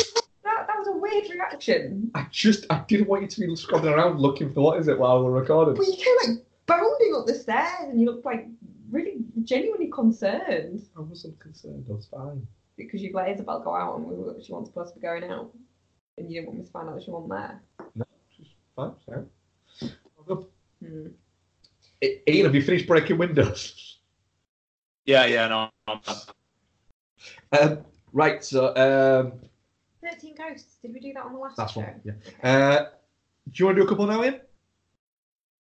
We got a few, uh, few more. I'll, I'll do the rest of ours if you want. uh, yeah, no. I- I'll do some. Um, Oh no. sorry. Yeah, go on then. Let's listen. There we go. Okay, cool. Uh, so uh, I took myself this afternoon to go and see Good Boys. Uh, so this is the um, the the one that Seth Rogen's been all over the trailers on. Um, he, he produced it. he's doing the Lord's work in getting market. Um, so basically,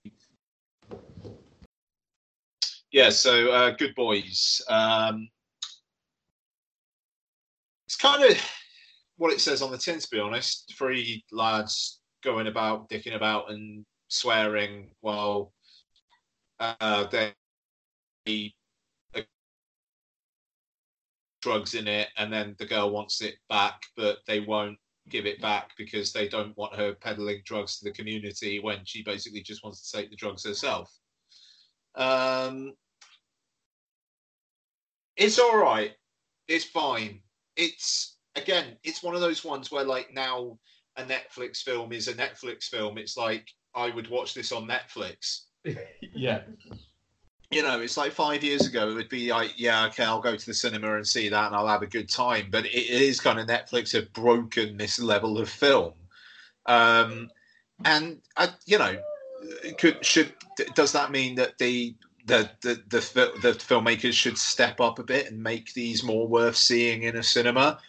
Yeah, to be fair, but um, it, I mean, it's not it's not shit. Um, there's a line in it which slayed me where someone says to uh, uh, this lad, "They'll think you're a misogynist," and he's he just says, "No, I've never misogynized anyone," and I just thought that was quite good.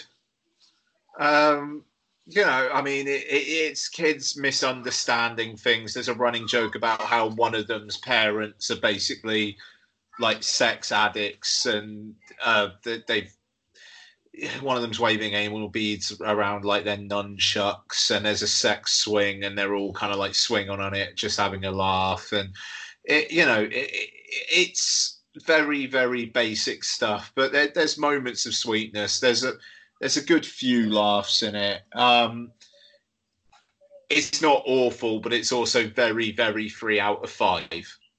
That's fair enough. Yeah, but it's also like a flat 90 minutes as well. It, it, it, it doesn't outstay its welcome. So there's that. Um, a couple of kids' films. I also saw today Playmobil, the movie.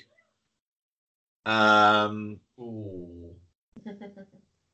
yeah, Anya Taylor Joy, bless her. She has to do a live action musical number at the start of the film, and it, it you just think, I hope you, they paid you well, Anya Taylor Joy. Um, she plays a girl who's kind of disconnected from her younger brother. They get sucked into a Playmobil world and they learn to love each other again. Um, it's not. It's actually not that bad. Um, I mean, it's most notable for the fact that its distributor in the US has basically run out of money, can't afford to market it, and so pulled it two weeks before it was supposed to come out and pushed it to December. Um, so the Playmobil people must be thrilled about that. uh, but yeah, it's fine for a kids' film. Lottie was engaged throughout the entire thing. Like she was, she was pretty in. To be fair, um, and yeah, I mean, it, it, it just sorry. That's kind of what it needs to do, then, isn't it? Yeah, yeah. I mean, that's it. You know, and I, I didn't hate it. I, there's there's absolutely nothing to recommend it, but and I mean like the the the the cynicism of it is a bit there at times because they have to go through a variety of Playmobil lands. So like every 15 minutes or so you get a new land with I'm sure a lot of new toys in it. So from from that from that aspect yeah, you know, you could you could see the the money grabbing.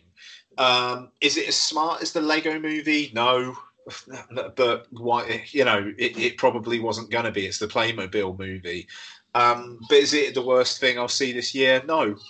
It literally, play, Playmobil is literally shit Lego anyway. Let's be honest. yeah, yeah, it's Lego for people who can't really be asked to construct yeah. things. Um, and uh, yeah, I, it just it's it's been getting some really sniffy one or two star reviews, and it's like, yes, as an adult, sure, but it's not for me. Yeah, it's not for you. And as a film for kids, I didn't necessarily feel that it was completely brain dead. So, you know, not great, but um, I, you know, if you've got kids, I probably wouldn't pay full price to see it. But if you see it like a movies for juniors thing where you're only paying a couple quid for entry, why not? Uh, and like I say, lots had fun. She didn't go to the toilet once, which is a really big sign for her. Um, comparison yesterday took her to see Dora and the Lost City of Gold, which she had free toilet breaks for. Oh, But she also really enjoyed it.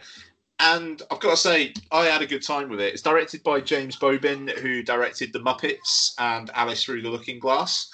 Um, so you know he's he's got a bit of pedigree behind him, mo- most notably with the Muppets. I think it's fair to say. And there's, there's a story by credit for uh, Nicholas Stoller, who uh, wrote and directed Forgetting Sarah Marshall and Get Him to the Greek, uh, and wrote the Muppets. So basically, in this, Dora is no longer the teeny tiny kid from the TV series. Um, and there's an introduction sequence where it's kind of revealed that all the stuff that she did in Dora the Explorer was essentially all make believe. Um, it it flashes forward 10 years. She's 16 years old. Um, and the first act spends some time kind of like subverting Dora the Explorer stuff. So that there's a bit where she looks at the camera and says, Can you say delicioso? And then it just cuts to a dad, played by Michael Pena, just kind of like looking behind him and saying, Who are you talking to? Um, so That's the trailer. It, it, yeah, it's pretty damn good. It Yeah, plays yeah. for the trailer. yeah, and it, it's like okay, yeah, yeah, okay, cool. I'm I'm kind of into that, and it, and it basically becomes Indiana Jones for for kids and tweens, um, and it's fun. Um, action scenes are fun. The cast are all pretty good together.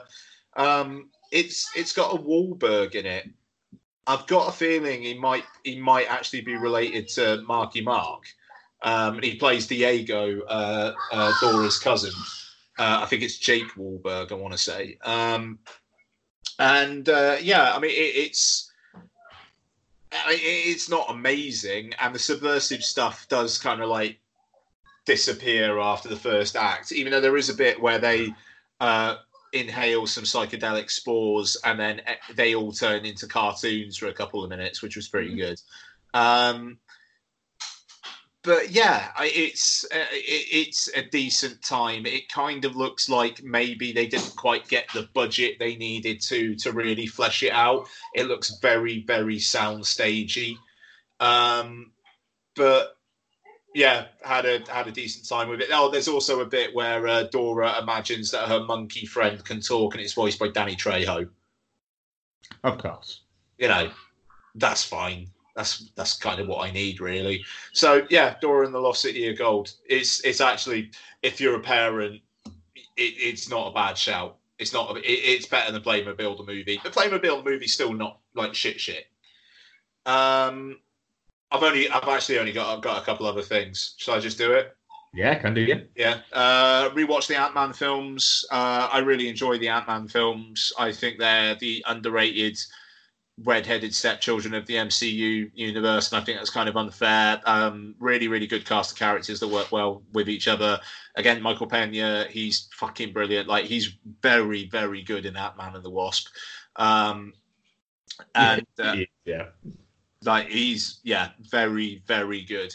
I don't think we're going to get a third one. I think they've probably done oh i i, I think they're going to move on to their new characters now and just have maybe have ant-man pop up every now and then uh which is a shame. Um i yeah i just i really rate them. They're just lightweight frothy things that aren't about the end of the world and i appreciate that. Um and I watched uh, rewatched Dumbo, uh, Tim Burton's Dumbo, um, which is I I think it's a really interesting visual world. I think it's utterly inessential, but there's more there's more to it than the Lion King remake. I'll say that.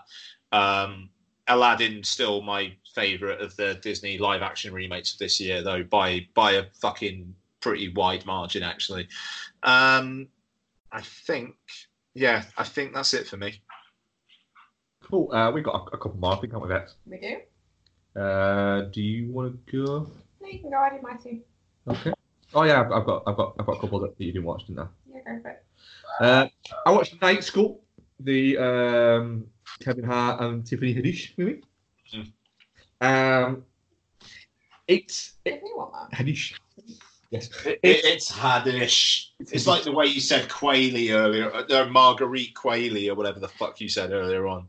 Margaret Qualley. Say it again. Margaret Qualley. Yeah, you said it. so- You said it differently earlier on. Did I? Fair enough. I probably did. It was like Quayle or something. Um, yeah, this this movie is funnier than it has any right to be. I actually quite wanted to watch that. I don't know why. you Because, you, because I suggested it and you said, ugh, no. I think you think So I, that happened. it did.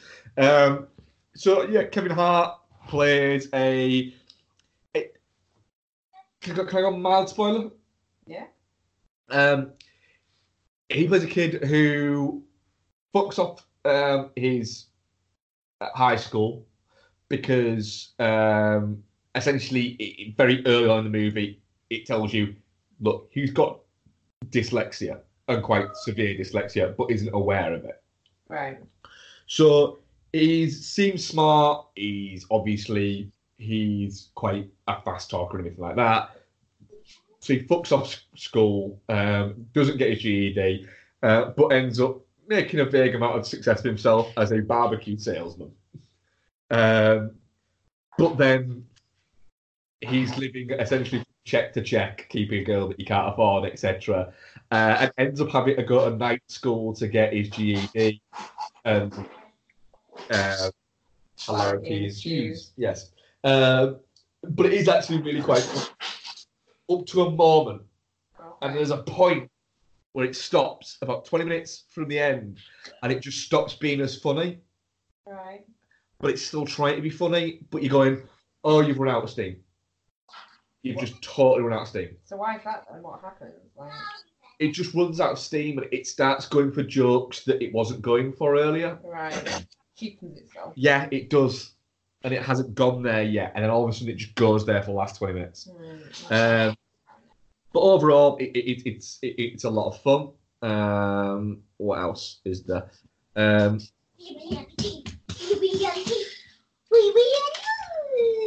Ian appears to be- You get attacked here. Am I Yeah. Yes. Ian's getting attacked. This is not going through plate glass window. At least not pointing through plate glass windows. Shall I, shall I go in the living room now, guys? Yeah, okay. Okay. Um, what else have we watched, Bex? Uh, so we watched the um, bit of a random pick actually. The the butcher's wife. Did we talk about that last time or do? No, I watched it. We've watched that since. Yeah, Yeah, just it's um. On five, I think, is it? I think it was, wasn't it? Yeah. Um, yeah, basically. Um. Who plays him? Which one? The main sort of guy that marries her, the butcher. Uh, George Dzundza. that what it is? Yeah. Um, basically goes on a fishing trip, and Demi Moore's character is waiting for her knight in shining armor to come and like Take it away. take her away, and she's had all these like signs from the universe of, of of him arriving by boat and all this kind of stuff. So she assumes it's him, and he's like quite a lot older, not exactly in the best shape, and she's Pete Demi Moore. Demi Moore, yeah. So um, they she marries him. They go back home. Um, they're not really supposed to be together, and again, hilarity ensues. Yeah, she's a clairvoyant, and she keeps on Yeah, just telling all the people yeah. advice, and the local psychiatrist played by Jeff Daniels keeps on having to sort out the what? Jeff Daniels. Yeah. Yeah, go on. It's Jeff Daniels. Okay. Um, ends up having to sort out everybody else's problems, and it seems to be her sorting out everybody else's lives. It's having a detrimental effect effect on his life, whilst at the same time he's falling for her and she's falling for him. Yeah. It, it, it, it- it's quite a lot of fun actually. It? yeah, it's it's it's harmless, good Tuesday night fluff. Tuesday night fluff. Yeah, that's Yeah. about right. Um, we rewatched The Dark Half, although you claim you didn't haven't seen it before. I haven't seen it before. Um, yeah, it, it's it's part of that mid nineties very schlocky um, Stephen King. Stephen King one. It's a, it's a Romero one, but it's Yeah. Yeah, it, it, it's very schlocky. I mean, yeah. Yeah, it is. It, Yeah. Um, couple more. We rewatched Scooby Doo. We did rewatch. Scooby-Doo. Nice. Yeah. I, I, the more I watch this, the more I'm alarmed of how much James Gunn gets in this movie. How much he manages to sneak in in this movie, where you're going, this is a kids' movie. It's a lot of fun. It is actually, I think it's a very underrated film, Scooby Doo. yeah. It's an awful lot of fun, and we get Hot Velma. Hot Velma. Yeah, which is great. Um, we watched White Men Can't Jump. We did. I love White Men Can't Jump. I think it's it's fantastic. Uh, but, I, but I have a lot of nostalgia for this movie. Yeah, see, I, I don't. I enjoyed it and I liked it, but what's it? What's its um over the top performance just takes me out of it. Yeah, you get to specify who you mean on that. Uh. Wesley Snipes. There we go. Um, he, he- he's just too much at points. I like that. I thought it was too much though. Mm. I think Woody Harrelson's great in it. I think Rosie Perez is great in it. She's a delight. Cody Juarez. Posey Juarez. Um, the Jeopardy sort of sort of running story throughout the middle of it is just it's just lovely. Like she But- just wants to be on fucking Jeopardy. but- of shit. But, but also, well, she's actually, if you watch the movie, she's actually a piece of shit. Because she gets him in all the trouble and she doesn't work. She just stays at home drinking, asking him how, expecting him to pay for everything while she studies to get to, to Jeopardy. And then she thinks that she's made it on there and she's got it sorted. And it Yeah, isn't. It's him who got it Yeah. sorted for her. Yeah. Um, it, it, it's just a selection of people taking advantage of him and him being Yeah. too stupid to notice it and being too nice to notice it. I, I, I, I, I have a really special place in my heart for White Man Can't Jump. I think it's fantastic. It's an awful lot of fun. Fair enough. Um, What is it with Wesley Snipes' low cut tops throughout the whole thing though?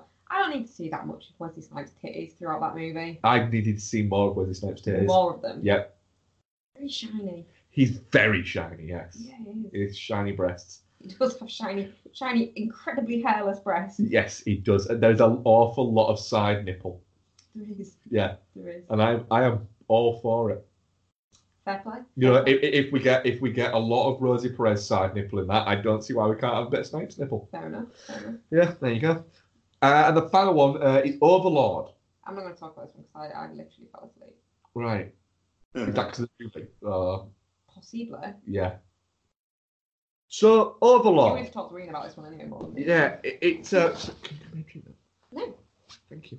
Um, so it's a it's a horror movie about Nazi experiments.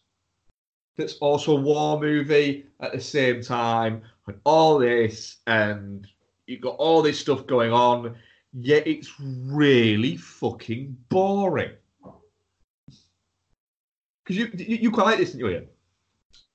Yeah. I I- wow, wow. boring, eh? Yeah. That's that's a word.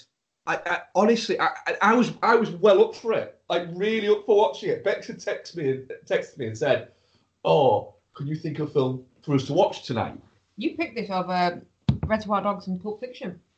Um, yeah, because I, it felt like a good Friday night movie for us to watch. It felt like a good Friday night, long day at work. Here we go, movie. Um, and then yeah, I just I thought it was really and I, I uh, Wyatt Russell. I really like Wyatt Russell, but all the way through it, I was going, I need something to happen now.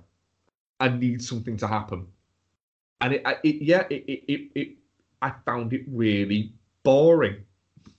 I'm, I, I- I'm quite disappointed in that because I was actually really quite looking forward to it.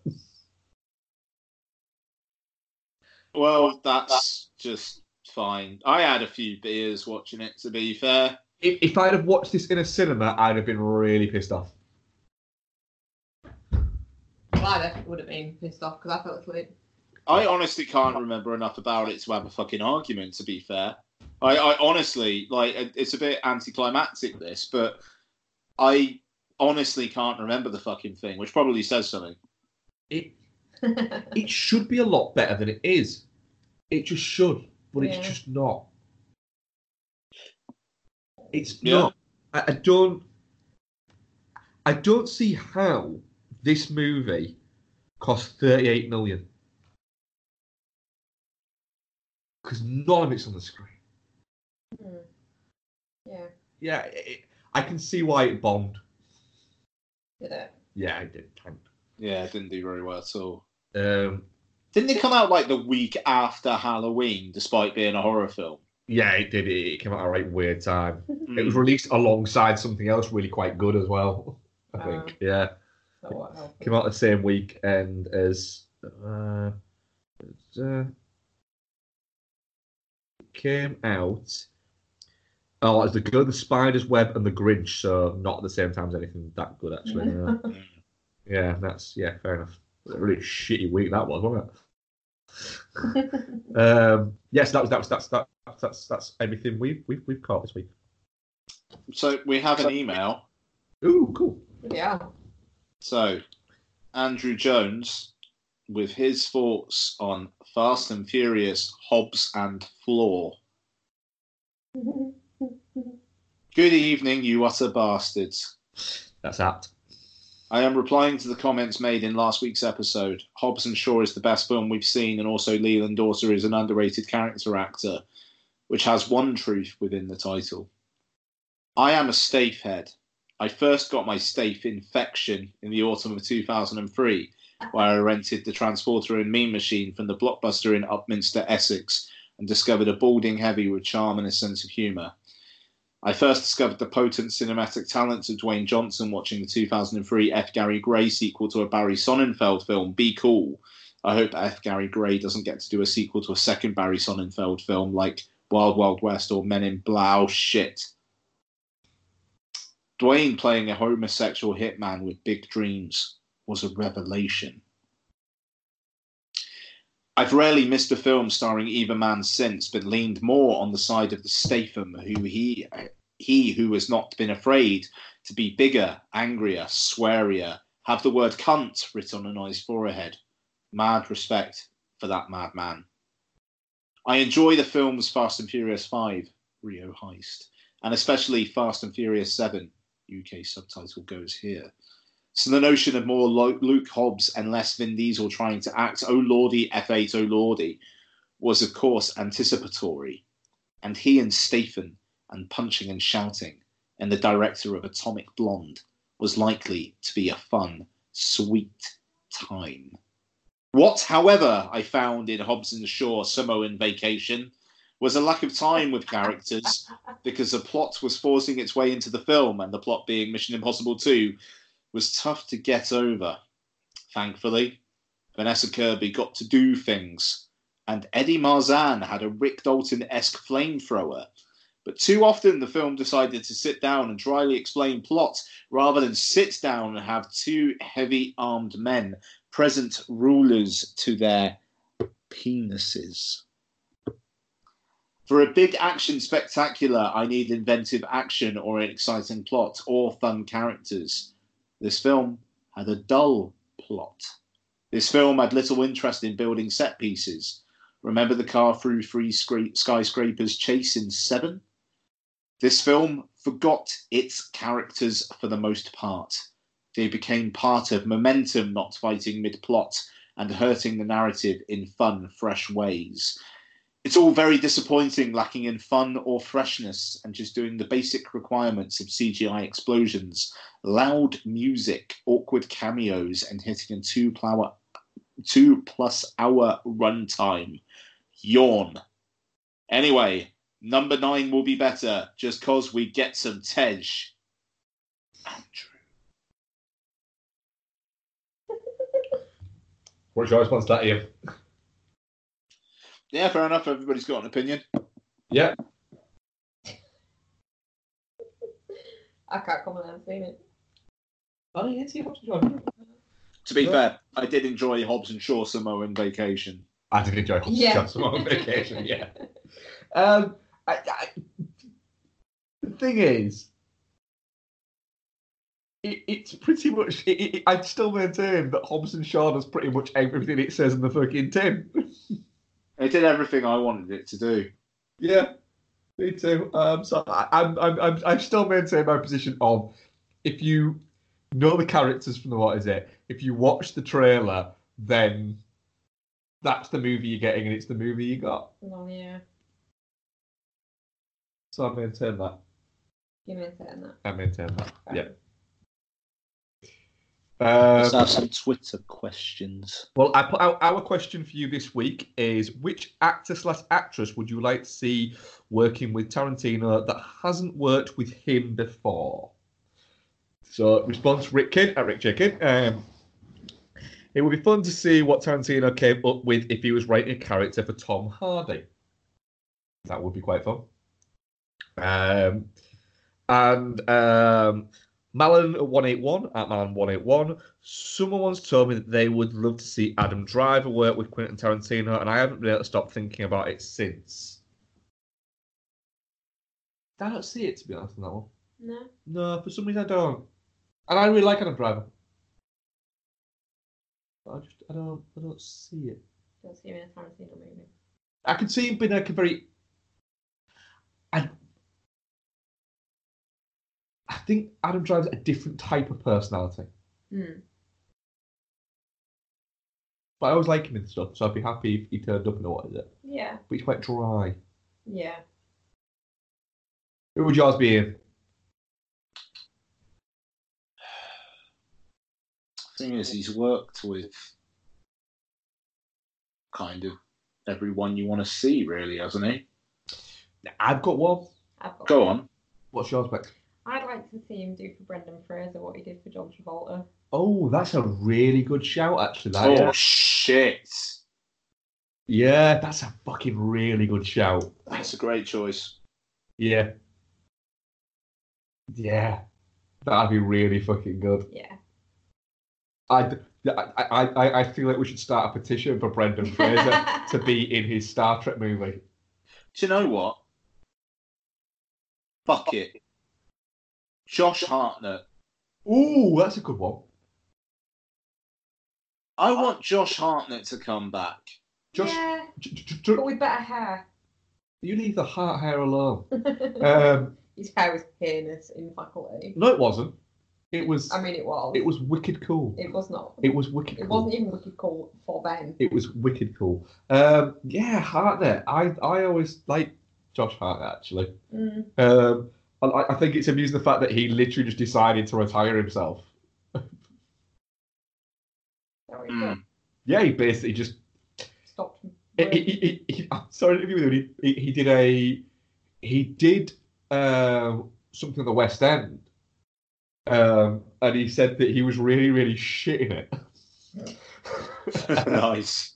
and he said uh, it was it was only when I think he said it was his brother came to see it, and his brother said you should you should stick to films because you can't act for shit on the stage. And so uh, he, re- he he watched a recording of it and was like, yeah, I was I was crap in it. Um, actually got some out this year. and then just said that he wanted to just take a, a, a long time out. Yeah. Um, and so he, he lived like in Bath or something like that for about a year. And just, Bath. yeah. Um, seems like he might be coming back. He's got six upcoming projects. yeah, yeah, yeah, that, that could mean anything, can't Yeah. Um, I've got one. Go on. Uh, Christian Slater. I know he was in, what is it, but he didn't work with Tarantino directly. So can you imagine Christian Slater working with Tarantino as a writer and director? It's a good one. It's not as good as your Brendan Fraser one. Yeah, Brendan Fraser was banging. Yeah, you you won that one. That is, Yeah, yeah. massive. It wasn't even a competition, and you won it. Yeah, that was. Oh, your Christian Slater one's good too, not I'm bad. shit in comparison to your Brendan Fraser one, wasn't it? I thought I, I, I thought I've got it here. I fucking nailed this one. I've got this. I've cheated a little bit, but not really. I fucking nailed this. And you just pop out fucking Brendan Fraser like, oh fuck, she's won that. Fair enough. Um, we have one question, uh, as always, from uh, from Rick Jacob at Rick Jacob. Uh, what are your favourite scenes slash characters in Tarantino films? I've got. I mean, like, if I could take like a fucking montage, I'll be honest. I think the Battles Without Honor and Humanity warm up sequence in Kill Bill Volume 1. It's effortlessly cool, that, isn't it? Like, it just, cool is the fucking word.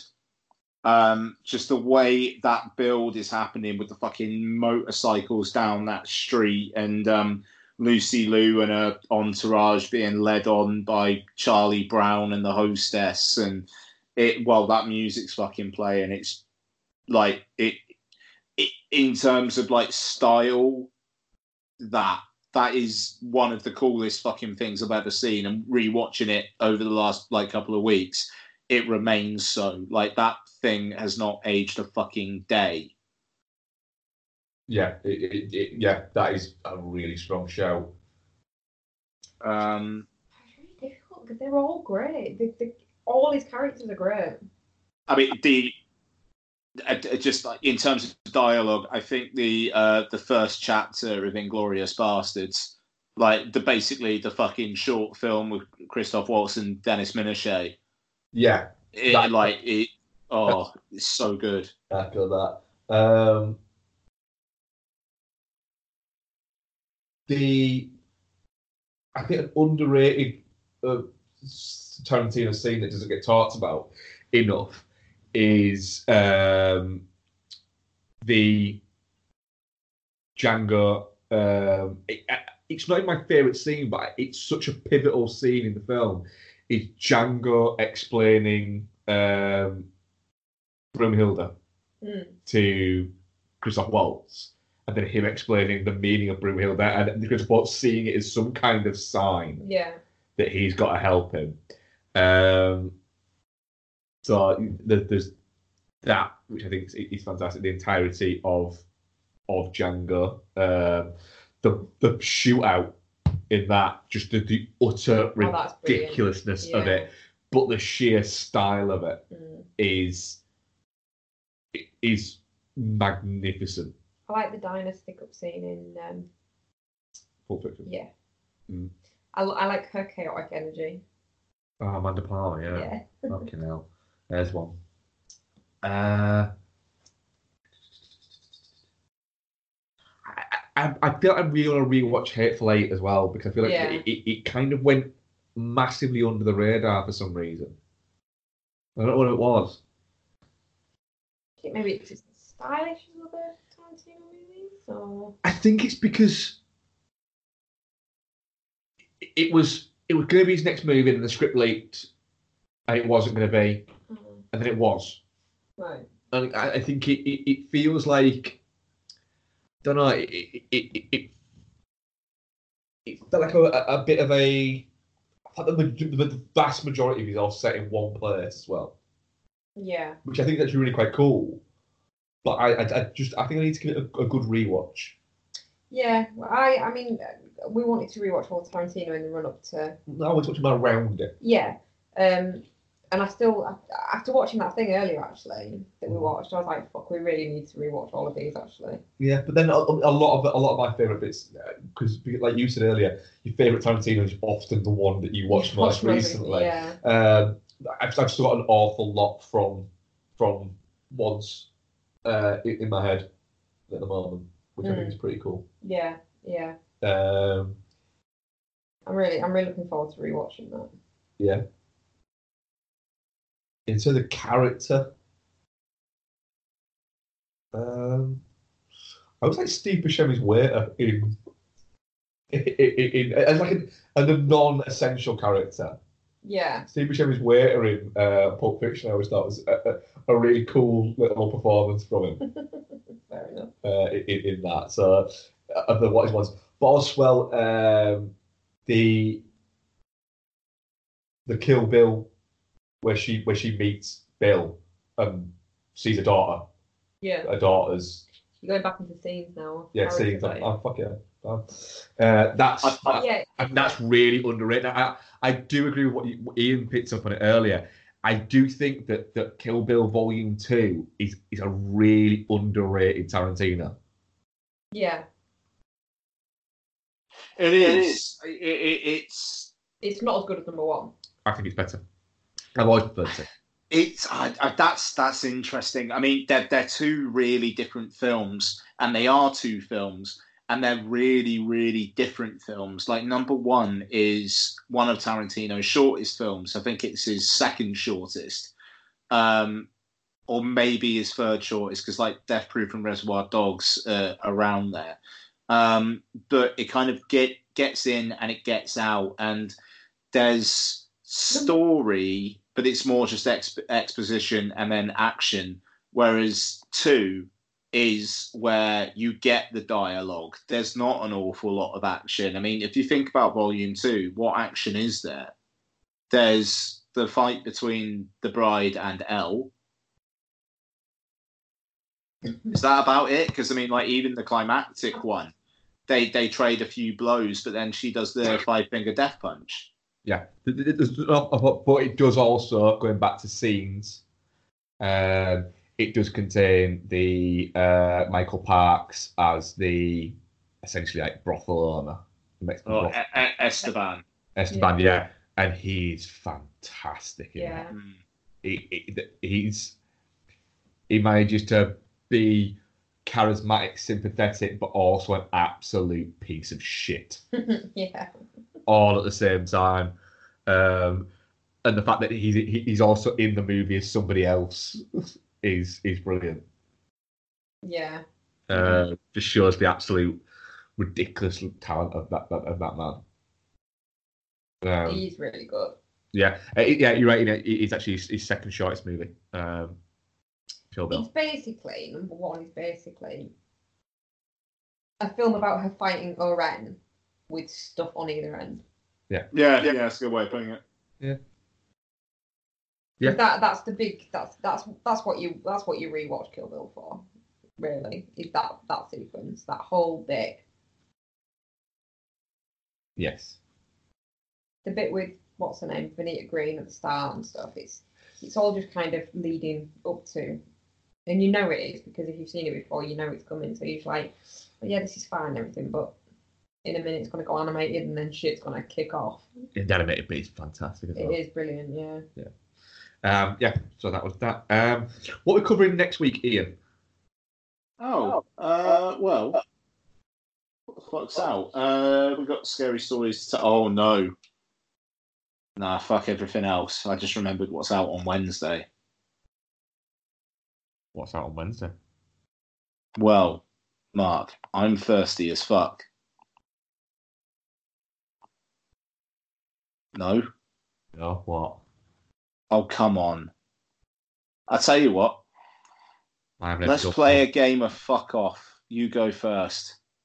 I'm having a really dumb moment, aren't I? Yeah. Oh, you've got to be fucking kidding. Angel has fallen. Oh, fucking hell, yes. Yes. That's what I thought. That's what Siri thought. Well, that's what Siri thought, yeah. yeah. Fuck, I haven't been stupid. Yes. Yes, yes, yes. Angel has fallen. Oh, you've I'm, let me down. You've let me down. I'm well, I'm also up for at some point doing a um, doing a commentary of uh, Olympus has fallen, but we have a drinking game out of it where we've got to do a shot every time he stabs somebody in the head. Oh, fuck off. We'd be so fucking drunk. Hmm. I am well for that. Oh yeah, yeah, I'm, I am up for for uh, Angels Fallen. Maybe when um, uh, Donna and Lottie are away. yeah, so you can get that drunk. Yeah, because I'll be fucking useless otherwise. There's, there's a scene where he literally stabs like six people in the head at once. Mm. It's quite something. Um, Becky's literally gone off to answer a phone call, so. All right then. um, so you know that's how much she gives a shit about us. Um, so yeah, that's what we're going to cover. Um, Ian, have you watched Sextuplets yet? Uh, no, but I will. Yes, I might actually watch that as well. Um, also, as well, there's a Chris Evans movie on uh, Netflix that nobody's talking about, which is weird. Oh, the Red Sea Diving Resort. Yeah, nobody's talking about it. Yeah, yeah, no, it's just that thing's fucking come and gone. Yeah, it literally has. It's landed. It's got fucking Captain America in it, and nobody gives a shit. Yeah. Um, so yeah, um, thanks so much for listening, everybody. Um, we hope you've enjoyed our um, essentially like Tarantino episode. Uh, I think there'll be more Tarantino chat in the next coming uh, podcast because I'm going to watch more of this stuff and I'm going to go and watch uh, Once Upon a Time in Hollywood again. Nice. Um, so yes, uh, you can get us on uh, at Ian Loring on Twitter, at Bexyfoz, at Doomfoz, at Film Bastards. Uh, the Instagram is getting wound back up again, so there's going to be a lot of shit going out on there. Uh, so just search us Film Bastards on Instagram, um, etc. You're off the phone now, Bex? Mid transfer phone, mid podcast, not very professional, that is it? Shut the fuck up, bitch. Ah, there you go. Um, so yeah, so thank you very much for listening, guys, and we shall speak to you next week. Bye bye. Bye bye. Cool. That's fun. That. Yeah, good show. Cool, cool. Uh, right, we're gonna we're gonna eat, aren't we? Yeah. I'm Ian, gonna put- Yeah. if you had to choose between Ooh. spaghetti and meatballs, Yeah. like a Mexican rice bowl thing with chicken and halloumi, Yeah. or like a chicken chickpea tomatoey stew type thing, which would you go for? The third one can fuck right off. Um, Why? nah, Is it the chick- chickpeas or? nah, it just nah, nah. But it just compared to the other two, spaghetti and meatballs. As long as the balls are very ballsy. As long as the balls are ballsy. Yeah. Okay, fair enough. We could we can't decide between the two of us, so Do, uh, do you have ballsy balls? they are quite ballsy balls. If they're ballsy balls, then have the balls. Okay, Right, we're gonna have some balls. got some ballsy balls. Yep. Yep. Excellent. Nice. Cheers for that, bud. See later. Bye, guys. Have a good one. Cheers, bud. Bye. Bye.